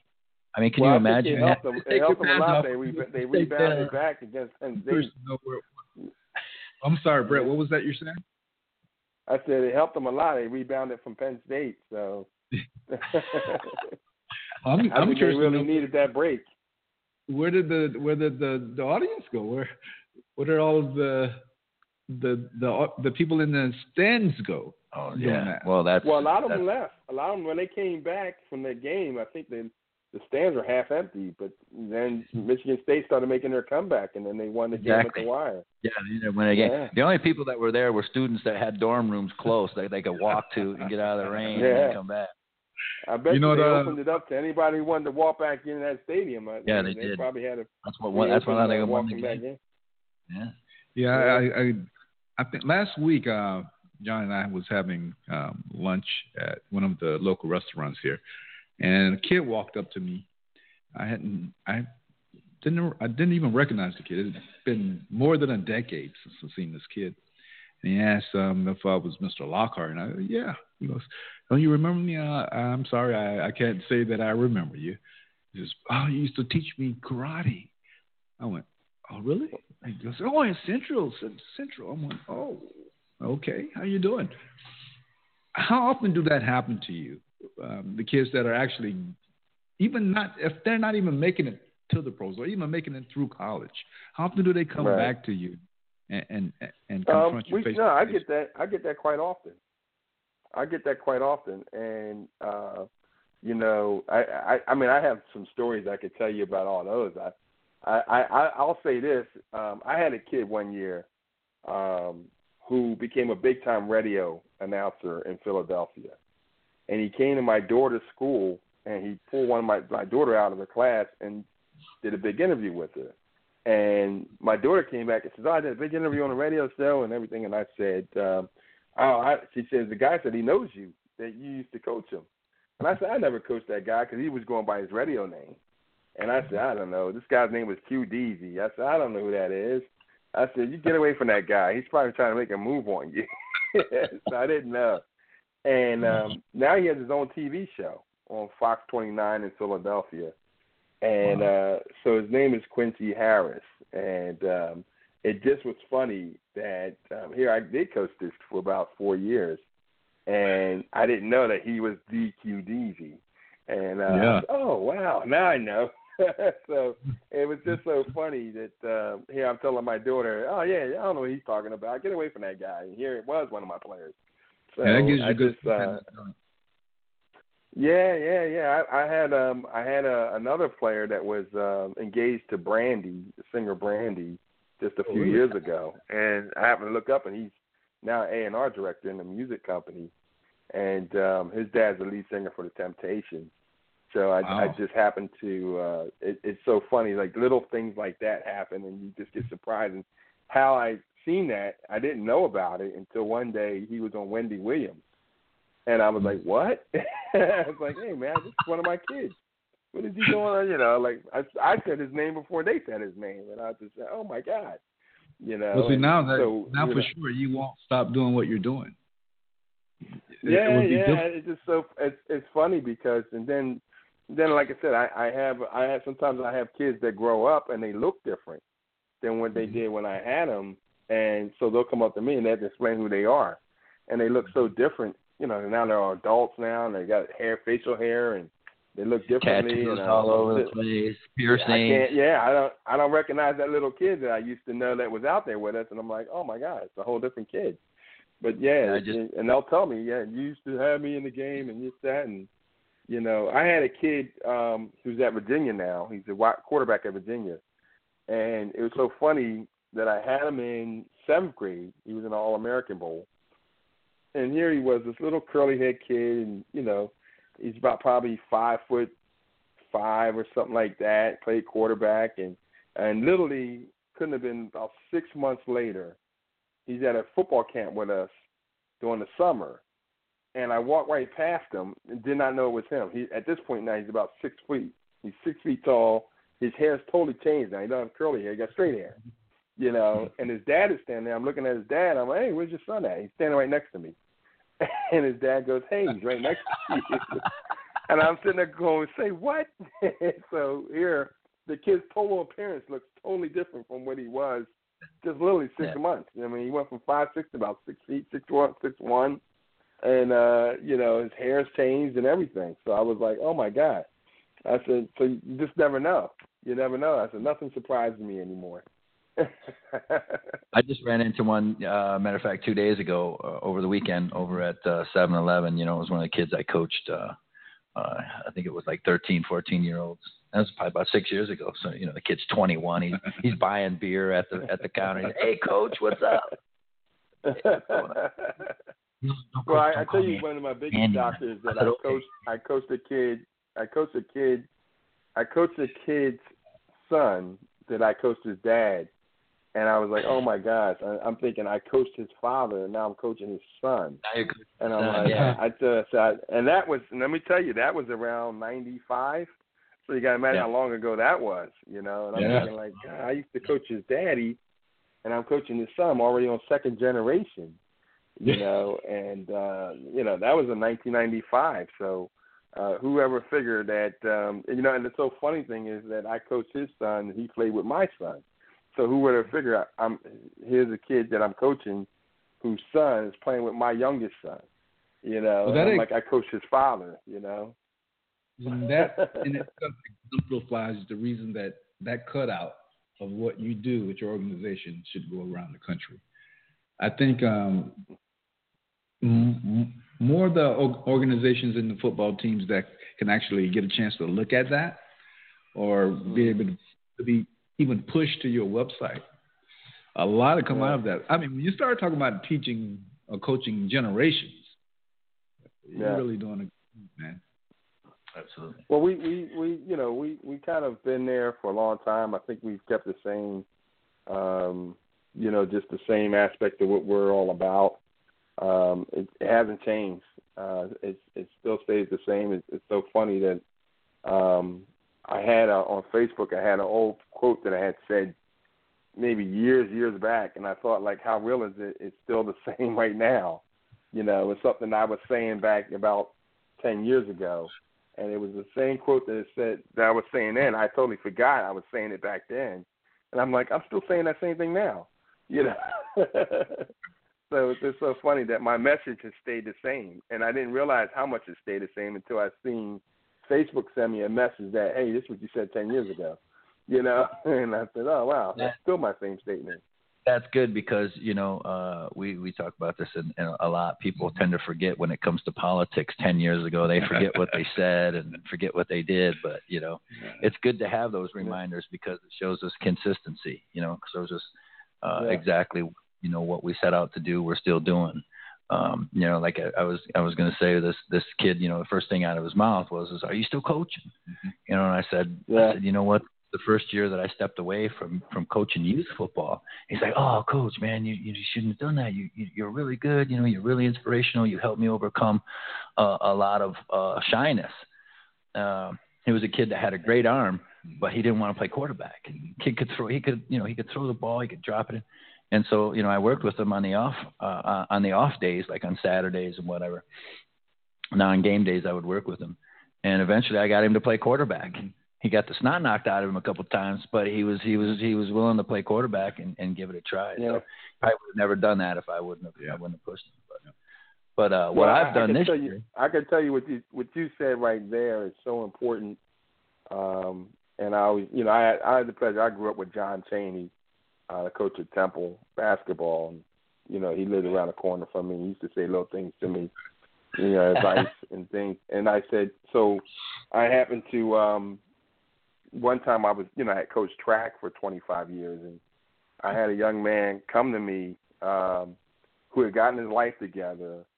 He became a class valedictorian at college, and I was so impressed. And I didn't know what made him do it, what made him change around and get himself together, and I had no clue. He came to me and told me it was me, and I thought like, wow, I had no idea that it was me. And he said that I had sat him down at a track meet and kind of got on him and straightened him out. And he said he got his life together because he felt like he needed to change. And um, and so here I didn't know. He told me word for word what I said. He remembered everything I said, word for word. And I said, yeah, they are my words, like that. And and I totally blanked that I did it. And I thought, yeah, I did talk to him when I was at Duke University. And I'm thinking like, yeah, he did. You know, and I felt like, oh wow, I totally blanked out about it. But see, where I might have blanked out about it, he remembered. And so when you're speaking to kids, you got to remember that what you're saying to them sometimes resonates to them. Oh, it- it- and you always got to realize that you may and, and got to watch never to step on somebody's dreams either. And so Yeah, you're somebody make- still has a dream about something, you got to know what you're doing and what you what you you know how you're saying it, and that you want to make sure that you're encouraging and everything like that. And I think you know he let me know that I was very encouraging to him, and that I was getting on him because I felt that he could do better, that he wasn't doing it, and he he kind of felt the same way and got himself together. You know, and but um, to become a college graduate and was a class valedictorian made me very proud. You know, to Yep. to the point where I use his story all the time. Excellent. that that's that's great. You should actually have that. You should have like a testimony page, and you should be getting some of these testimonies from Mhm. your from your uh, your your students so that they uh, Well, uh, I do. I do have a testimony.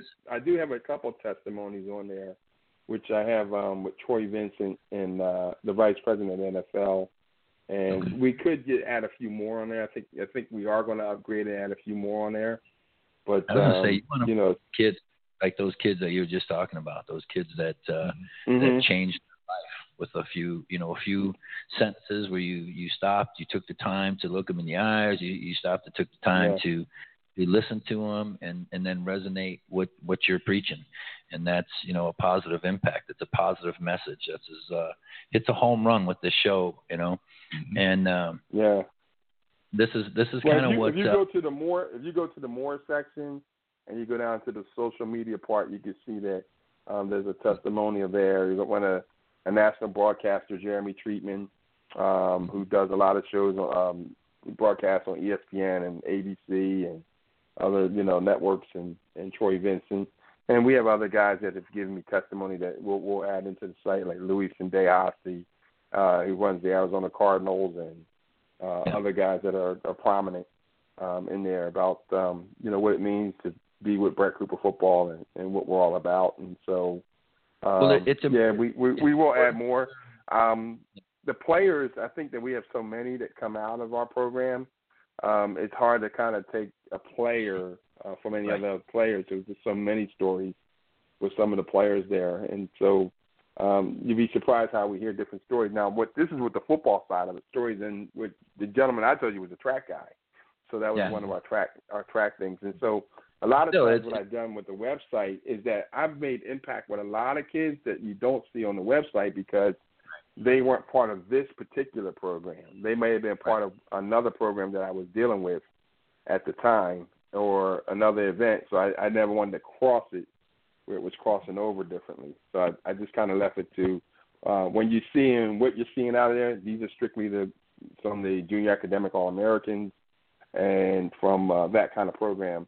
Uh, if I put in the the high school American kids on the website from the years that we doing the high school, man, it'd be loaded with all the NFL guys and stuff in there. So there's there's plenty of guys that are that are who's who's that have been part of our our, our programs over the year. Yeah, that's you know, like I said, I, I've been I've been helping uh, quite a few teams here uh, in South Florida with this. Uh, it's it's adult amateur football. Some like to call it semi-pro, which makes no sense because nobody's getting paid.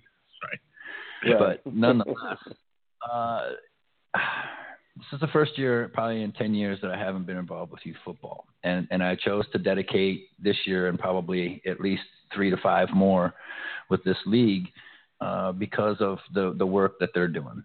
These owners are all nonprofit, you know, companies, and they take adults from 18. I, there's guys in the league that are 52 playing kickers, Yeah. whatever. But they try to focus on, or they don't try. They focus on that group of age between 18 and 27, because realistically, those are the kids that have the biggest effect in the communities that aren't going to school. Those are the kids that Right. may have had uh, a, a, a high school diploma or not, but yet don't have that future.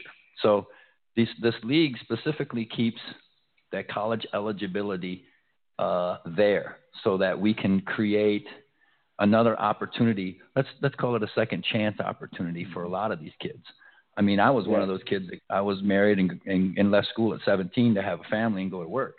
So yeah. there's a lot of those out there Wow. nowadays that didn't have that opportunity to to Yeah. to go on a scholarship or even go just to pay because they had to go into the Yeah. real world. So there's a, a Yeah. gentleman that I work exclusively out of uh, Broward. He's been on this show before, uh, and he's uh, owner of the Broward Outlaws. And he has literally gotten three kids in his program within the last five years out of playing amateur football, one into D1, one into D2, and one over into the European NFL. Wow. One of those kids was a convicted felon and got him his high school diploma through a wow. through uh, through a uh, uh, yeah, it has to be through a Christian academy, has to be through a religious Mhm. academy. Convicted of a felony here in the state of Florida, you can actually go back and get a diploma, not a GED. And they registered this kid, took his SATs, SETs, and he's in Division One playing college oh, football. Wow, loving it. Wow. And to me, That's beautiful, it's man. so- That's that's an amen to that. Oh. That's changing the life. that's what I mean. That is you know, changing they, life, they say man. no That kid that gets is left beautiful because you think that that that, that kid could have just kept spiraling down the wrong path, and that's catching him and being able to turn his direction. You know, Well, he did. and you hear You the one was was a felon, so he did follow a wrong path, but he found he found the right way to correct it. That's right. And without these Right. gentlemen in our community and and providing this service, just think Right. like you just think of where our communities would be. D- believe it or not, Well, there are that's- three. that's- that's one of the major reasons why- football teams in Florida, state of Florida, adult amateur football, over three hundred. That's amazing. Wow. That's a huge number. I had no clue. That's a lot. Yeah, and I well, that's one of the reasons why um, I had a couple gentlemen that came to me and you know, hey man, we see what you've been doing and we love what you do and you know, hey man, can you help us with these high school kids? And I said, I said, yeah, that's no problem. I said, but you're doing it wrong. And they said, well, what do you mean? I said, you're trying to get high school kids right after they've been destroyed. What you need to do is catch them before they get destroyed. You mm-hmm. know, I said you want to catch them ahead of time. So what you want to Yeah. do is be able to get these guys ready coming out of middle school, prepare them for high school, so that way they're not walking into high school and then get destroyed, and then you have to pull a rabbit out of the hat and try to help them. I said the best thing to do is catch them beforehand, be preventative, and catch them beforehand. So if you feel like, hey man, we're losing these kids, or they're they're coming to me and they're messed up in their senior year or their junior year, then what we have to do is catch these kids coming in seventh grade, sixth, seventh, seventh, eighth grade, catching them, developing them, directing them right, so that when when they go to school, they know what it what's at stake, what it counts, and having all the things in the right position, so that way they're aware of it and they can make this happen, and know that hey, I can't mess up because this is going to cost me. The worst thing to do is to get to your junior year and senior year and find out that hey man, I've been messing up for two years. Now you're way behind the eight ball because you got an accumulative grade and everything's accumulative, and now you got to really do some really soul searching to try to make it out of that situation. You know, so Yeah, I, I, I- always feel like it's better for you to go through that direction and catch them early. Yeah, my my personal experience with a college recruiter talking to me in seventh grade was, "Why are you here?" I had no direction in seventh grade. I just found out what girls were. I was like, "Hey, man, I ain't going nowhere." That only happens in baseball. Yeah. Baseball is notorious for Yeah, that. no, I, uh, it was scary. You know, I had a, I was a basketball. I, you know, I was six three when I was thirteen. You know, I I could dunk Yeah. two volley, volleyballs from the free throw line. You know, my Dr. J was Wow. my hero. Imagine, You know, I had I had Bobby Knight's recruiter talking to me face to face in seventh grade. You know, and- wow. and of course, I hated Bobby Knight, but if you wanted to play ball and you want, again, he was one of those coaches that you may fear and hate. But Yeah. when you came out of his program, you were guaranteed to be a, a basketball Yeah, player. make sure there's no chairs around. yeah. yeah. But that's uh, I think where you're where you're headed and where you're you're taking this uh, is a, is a big thing for I- think all of the football, all of football, and all of the other sports as well, because it is all based around one thing, and that's the first thing that you mentioned when you when you, when you um, start to talk about your principles and the philosophy of your organization, which is that Yeah. character, you know, and yeah. and you know that's I think that's the ultimate um, element that should come out of any sport. I think that's I know like in the martial arts, the that's the primary reason why the parents send their kids to um, a karate or a kung fu um, class is because of the character and the morality that it brings.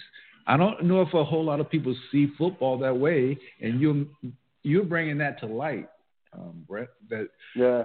because I, I, I have to admit, it took me a minute or two. I grew up in the '60s, in the '70s, man. So I, I'm not. I'm used to going to a game or going to a high school game, and this kid is looking to play pro ball. Forget about college. It's all about getting to the pros. And then when he doesn't get to the pros, he have this big defeat, and he has to live with it. And at that point, that character doesn't kick in like it does today if they have coaches like yourself, um, and they end up going down the wrong road. So um, yeah, yeah, and, and, and that's where, and that's why I always say you want to catch them. You know, I I, I kind of, you know, we kind of mentor so many parents and and kids because I always say that when you're dealing with the world of football and you're dealing with the world of sports, that um, when you're talking about the future of your of your child, um, it's like you don't want to risk it and go the wrong direction. So I always say treat us like a football lawyer or your track lawyer or anything like that, where we know the ins and outs of it. We know the traps, we know all the things in there, We know what you need to be doing in order to make yourself in the best situation. You wouldn't want to go into court without knowing having a good lawyer that's going to tell you what to what to do, so that way you don't slip up and end up giving yourself a 40 year sentence. You know, so at the end of the day, you're going to want to make sure. Right, you want to make sure that what you do is right. You're not you're not spinning your wheels and doing the wrong thing, or saying the wrong thing, or doing going down the wrong path. And so, um, you can easily be led the wrong way if you don't know any better. And Are so you I changing parents? better for you. You th- do you think you're again? changing parents? Are you changing parents? Yeah, Because I know that- parents too. I- I'm, I'm Yeah. just, you know, I, I'm Oh, yeah. assuming that you are, and, and, and, and, and that's rolling back in back into the community. Um, Yeah, we we are. We we change. That's why we we educate the parents. That's why I was saying like even with our classroom settings and stuff, the parents learn just as hard as the kids, and a lot of it goes when you see Pastor Jones talking with the kids that the parents are the ones that come away blown away first before the kids, Yep. and so we're we're we're excited about how the you know the kids are you know in a position to um, you know get ready to be at the next level, but the parents are the ones that are saying, "Hey, you get them on board, then we got a winning combination." You already have the kids, but now you have a chance for the kids to get showcased out in front of the um, with the coaches and everything, and you get the back end of the parents. So the back, if the kid, if the parents are on board with it and they understand, then they know what to look out for. It's not like the Yeah. kids are on their own. Yeah, every every year, even at the youth level, you know, every year I had to had to, had to guide parents at some level, uh, some to Mhm. guide them to get them to the next level in high school. You know, their mm-hmm. kid was either too good or too heavy to play mm-hmm. for us, and we had to get him to the next level. Yeah. So there, there's always that, uh, and and single moms. I can't tell you how much time I had to spend talking and actually, you know, educating single moms because they don't know, you know, mm-hmm. they're not raised in, you know, in, in a man's world and know, you know, the game of football. And they it's very to- rare. and they have to trust you. Right. And then, and they, that's it is if they don't trust you, you're not going to get their kid. Uh, because Right. again, especially the single moms that have only one kid, I, I can't tell you how many conversations I had. Oh, it's my only baby. You know, I don't want him to get killed.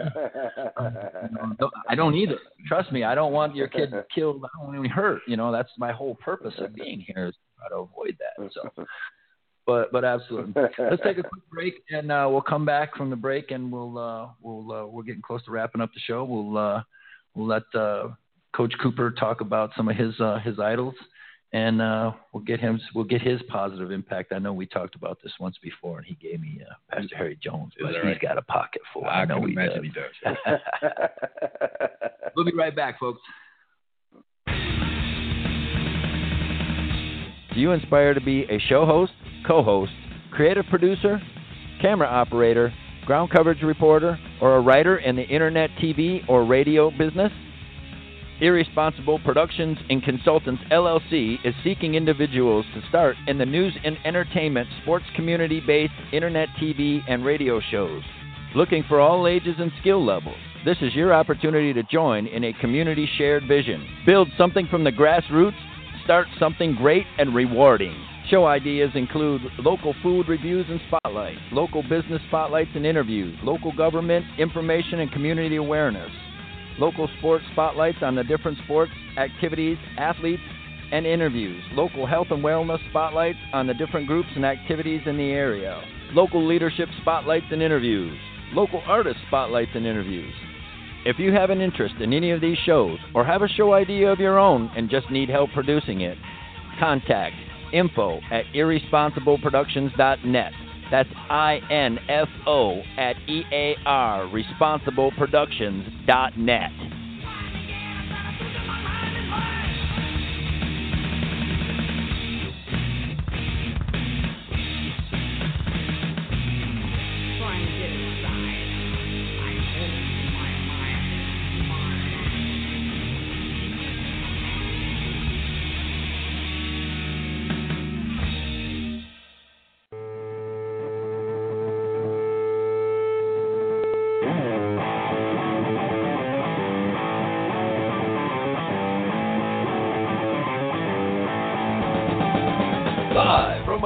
Florida, it's the Positive Impact Hero Show.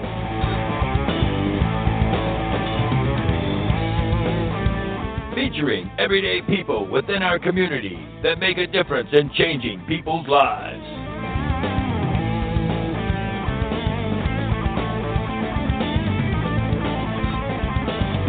And now, your hosts of the show, J.W. and the Daniels.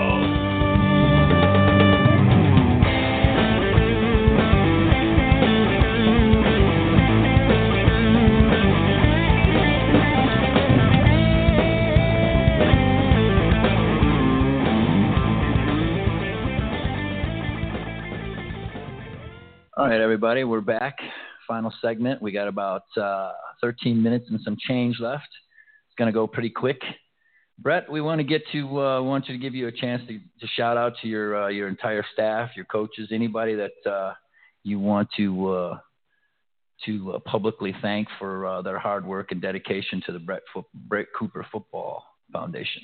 We, I tell you what, we we have a strong history of a lot of coaches that have been part of our program, and I'd like to thank all of them that helped uh, develop and create and and and kept the um, the intangibles about Bret Cooper football and what it's all about.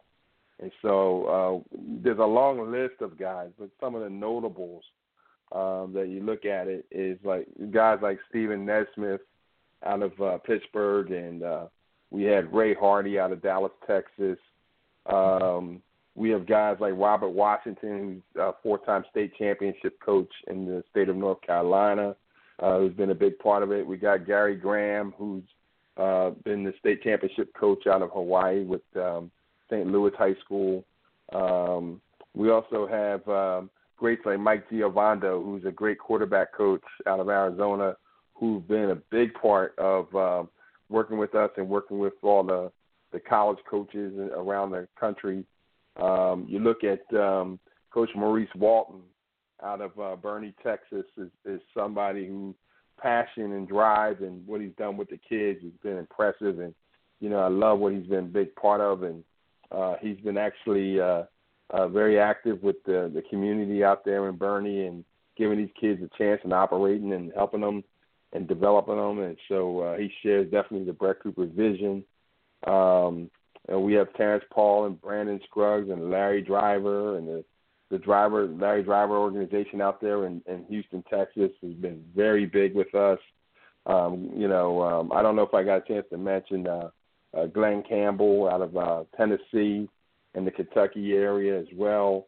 Um, but then again, on the on the NFL side of it, we've had um, you know Aaron Wallace, uh, longtime NFL Raiders. Um, you know Tavita Ofehegu, who's uh, been a long time uh, Arizona Cardinals. Um, Tavita was the first original Mr. Irrelevant named by John Madden, and uh, he ended up playing about 12 years in the NFL.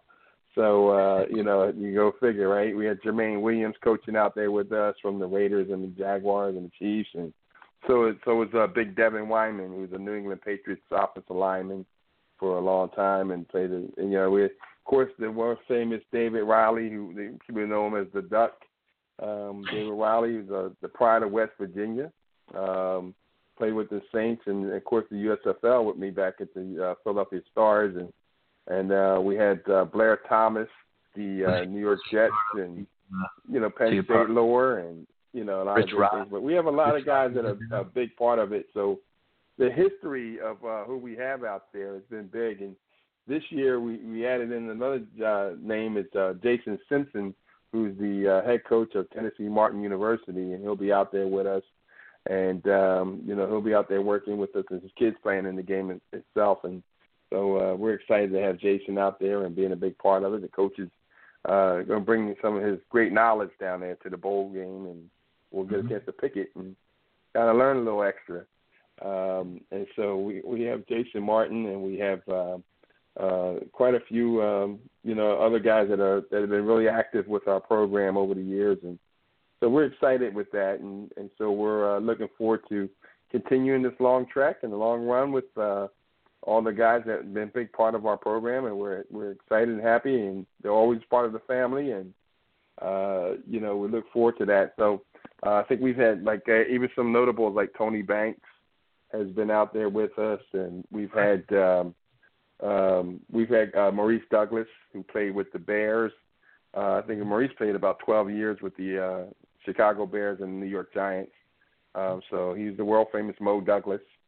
And um, in fact, his son Moses is now one of the premier players in the country, uh, who was one of our alumni. And Moses is now, um, I mean, I can't even count how many offers he's got, but I think he's a junior this year, and he's got, uh, I mean, he's got about 30 major D1 offers uh, from the likes like Alabama and, and those kind of major programs.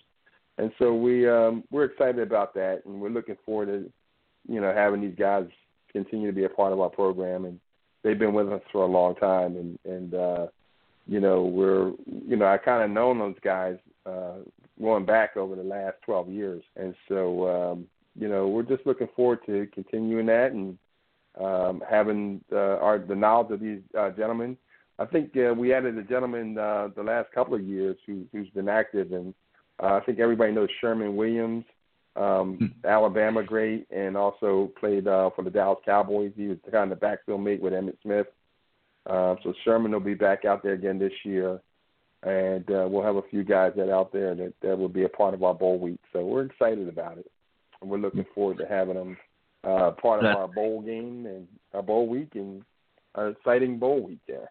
we definitely uh, we definitely want to thank all those coaches that uh, have dedicated their time to the Bret Cooper football message because again, uh, Bret Cooper can have a message, but if the team isn't conveying the Bret Cooper message, Bret Cooper doesn't exist. That's the So, leaders. obviously, exactly. Bret Cooper's message is getting across because the the people are are are adhering and have bought into the Bret Cooper football system. Uh, I personally haven't seen or heard of anybody else out there doing this. So again, you know, we want to thank you for everything that you're doing for these kids. Because again, it, it is at the end of the day about a positive impact. We can cry, we can we can bitch and complain and moan and groan, but at the end of the day, it's about what are you doing for your community to make it a better place. Because Yes, again, talk yes. is cheap. We can talk all Yes. day long, and it don't mean squat It's not a thing. Yeah. until we act Yeah. on those words. And when we act That's on those right. words, then we become a a a mentor in the community, whether we like it or not. And with Yeah. a mentor being said, comes uh, comes a burden, and that burden is not always uh, what we ask for, but it is part of Yes. the message that we have to send and get across. Because uh, without it, there is no message. Great. You want Yes. to share that uh, share that website with us again? It, it's www.bretcooperfootball.com, and you spell that with one T, so it's B R E T One T, yeah. Cooperfootball.com. Excellent. And and the week of the the bowl starts. Uh, what what's the first day of the the festivities? Yeah, we're going to start the morning of the 27th of December, and we're going to go up through New Year's Eve. It's going to be one jam-packed week of one fun thing after another, and events and things that we have going on. So it's it's really a crowded week. I think the the kids are going to be exhausted, but they're going to have a big smile on their face at the end of the week. Um, and what we're going to do is we're going to have the bowl games going to be New Year's Eve. So we're going to run them on New Year's Eve, and then after the games, that further that night, we're going to have the New Year's Eve party back at the hotel.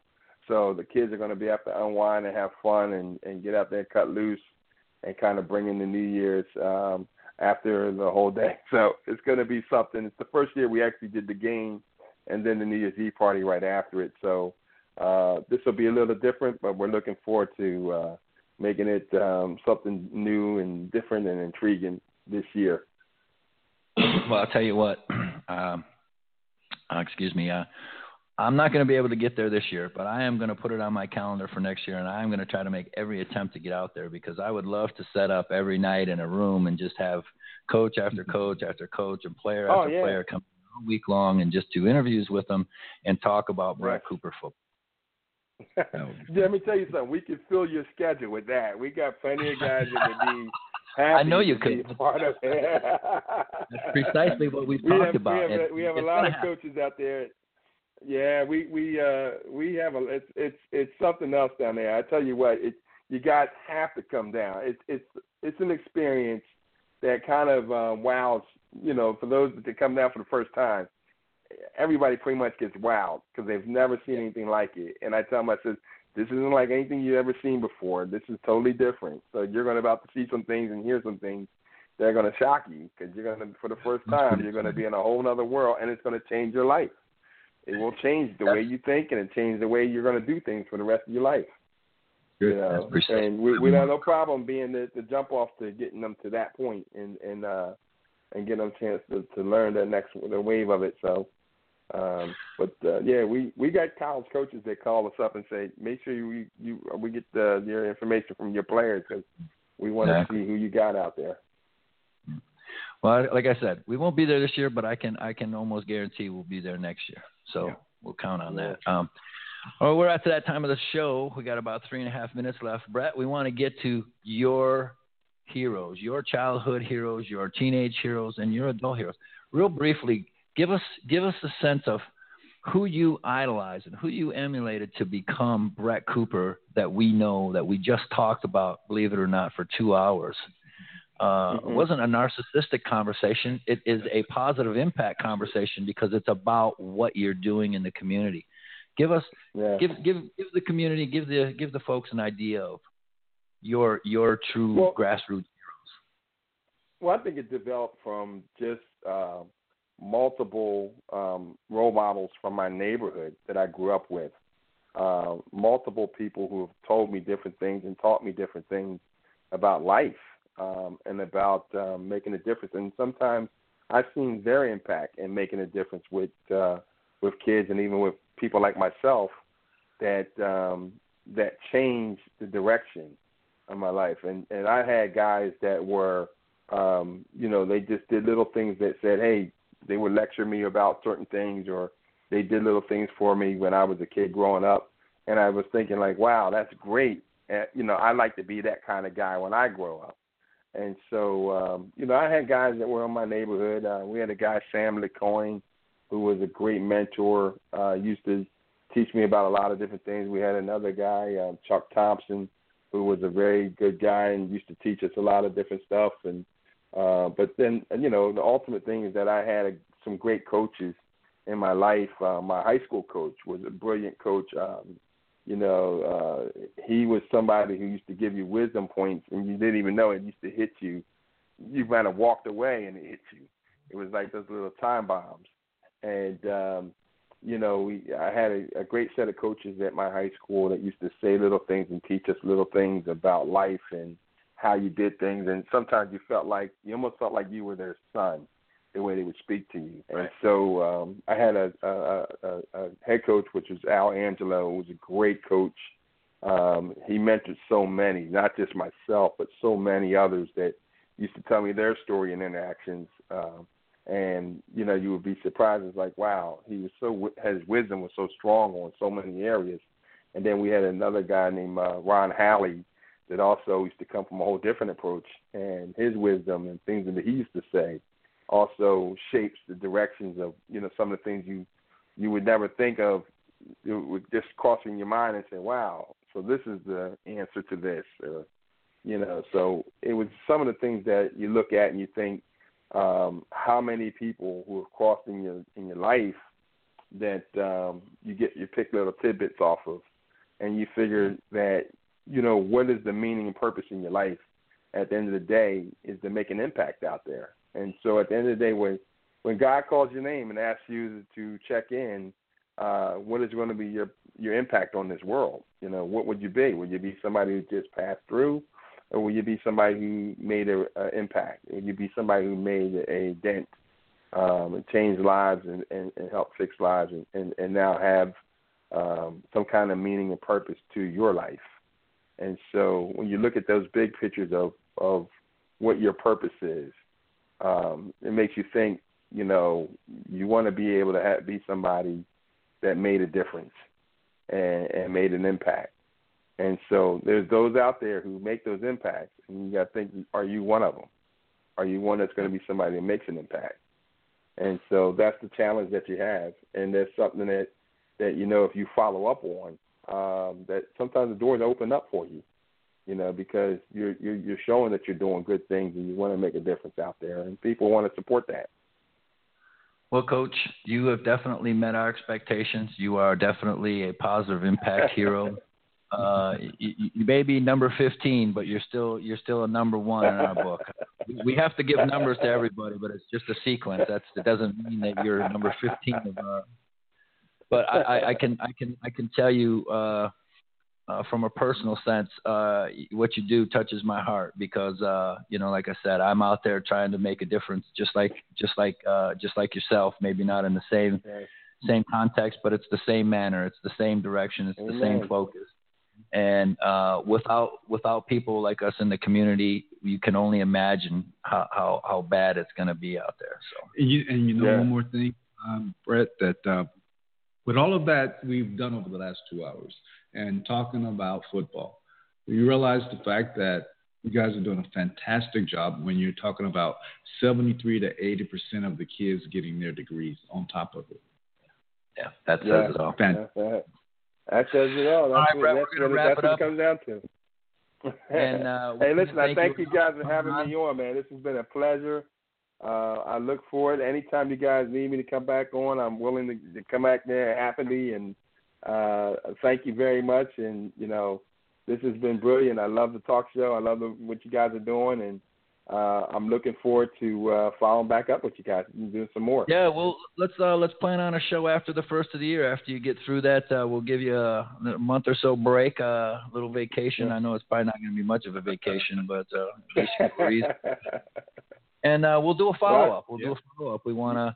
I'll get some pictures from you over the over the course of Yeah. the, you know, over the month uh, after the game, and uh, we'll we'll do another follow up show, and maybe we can bring on a couple couple uh, guests, maybe a player or two, and a couple of your coaches at that time. How's that sound?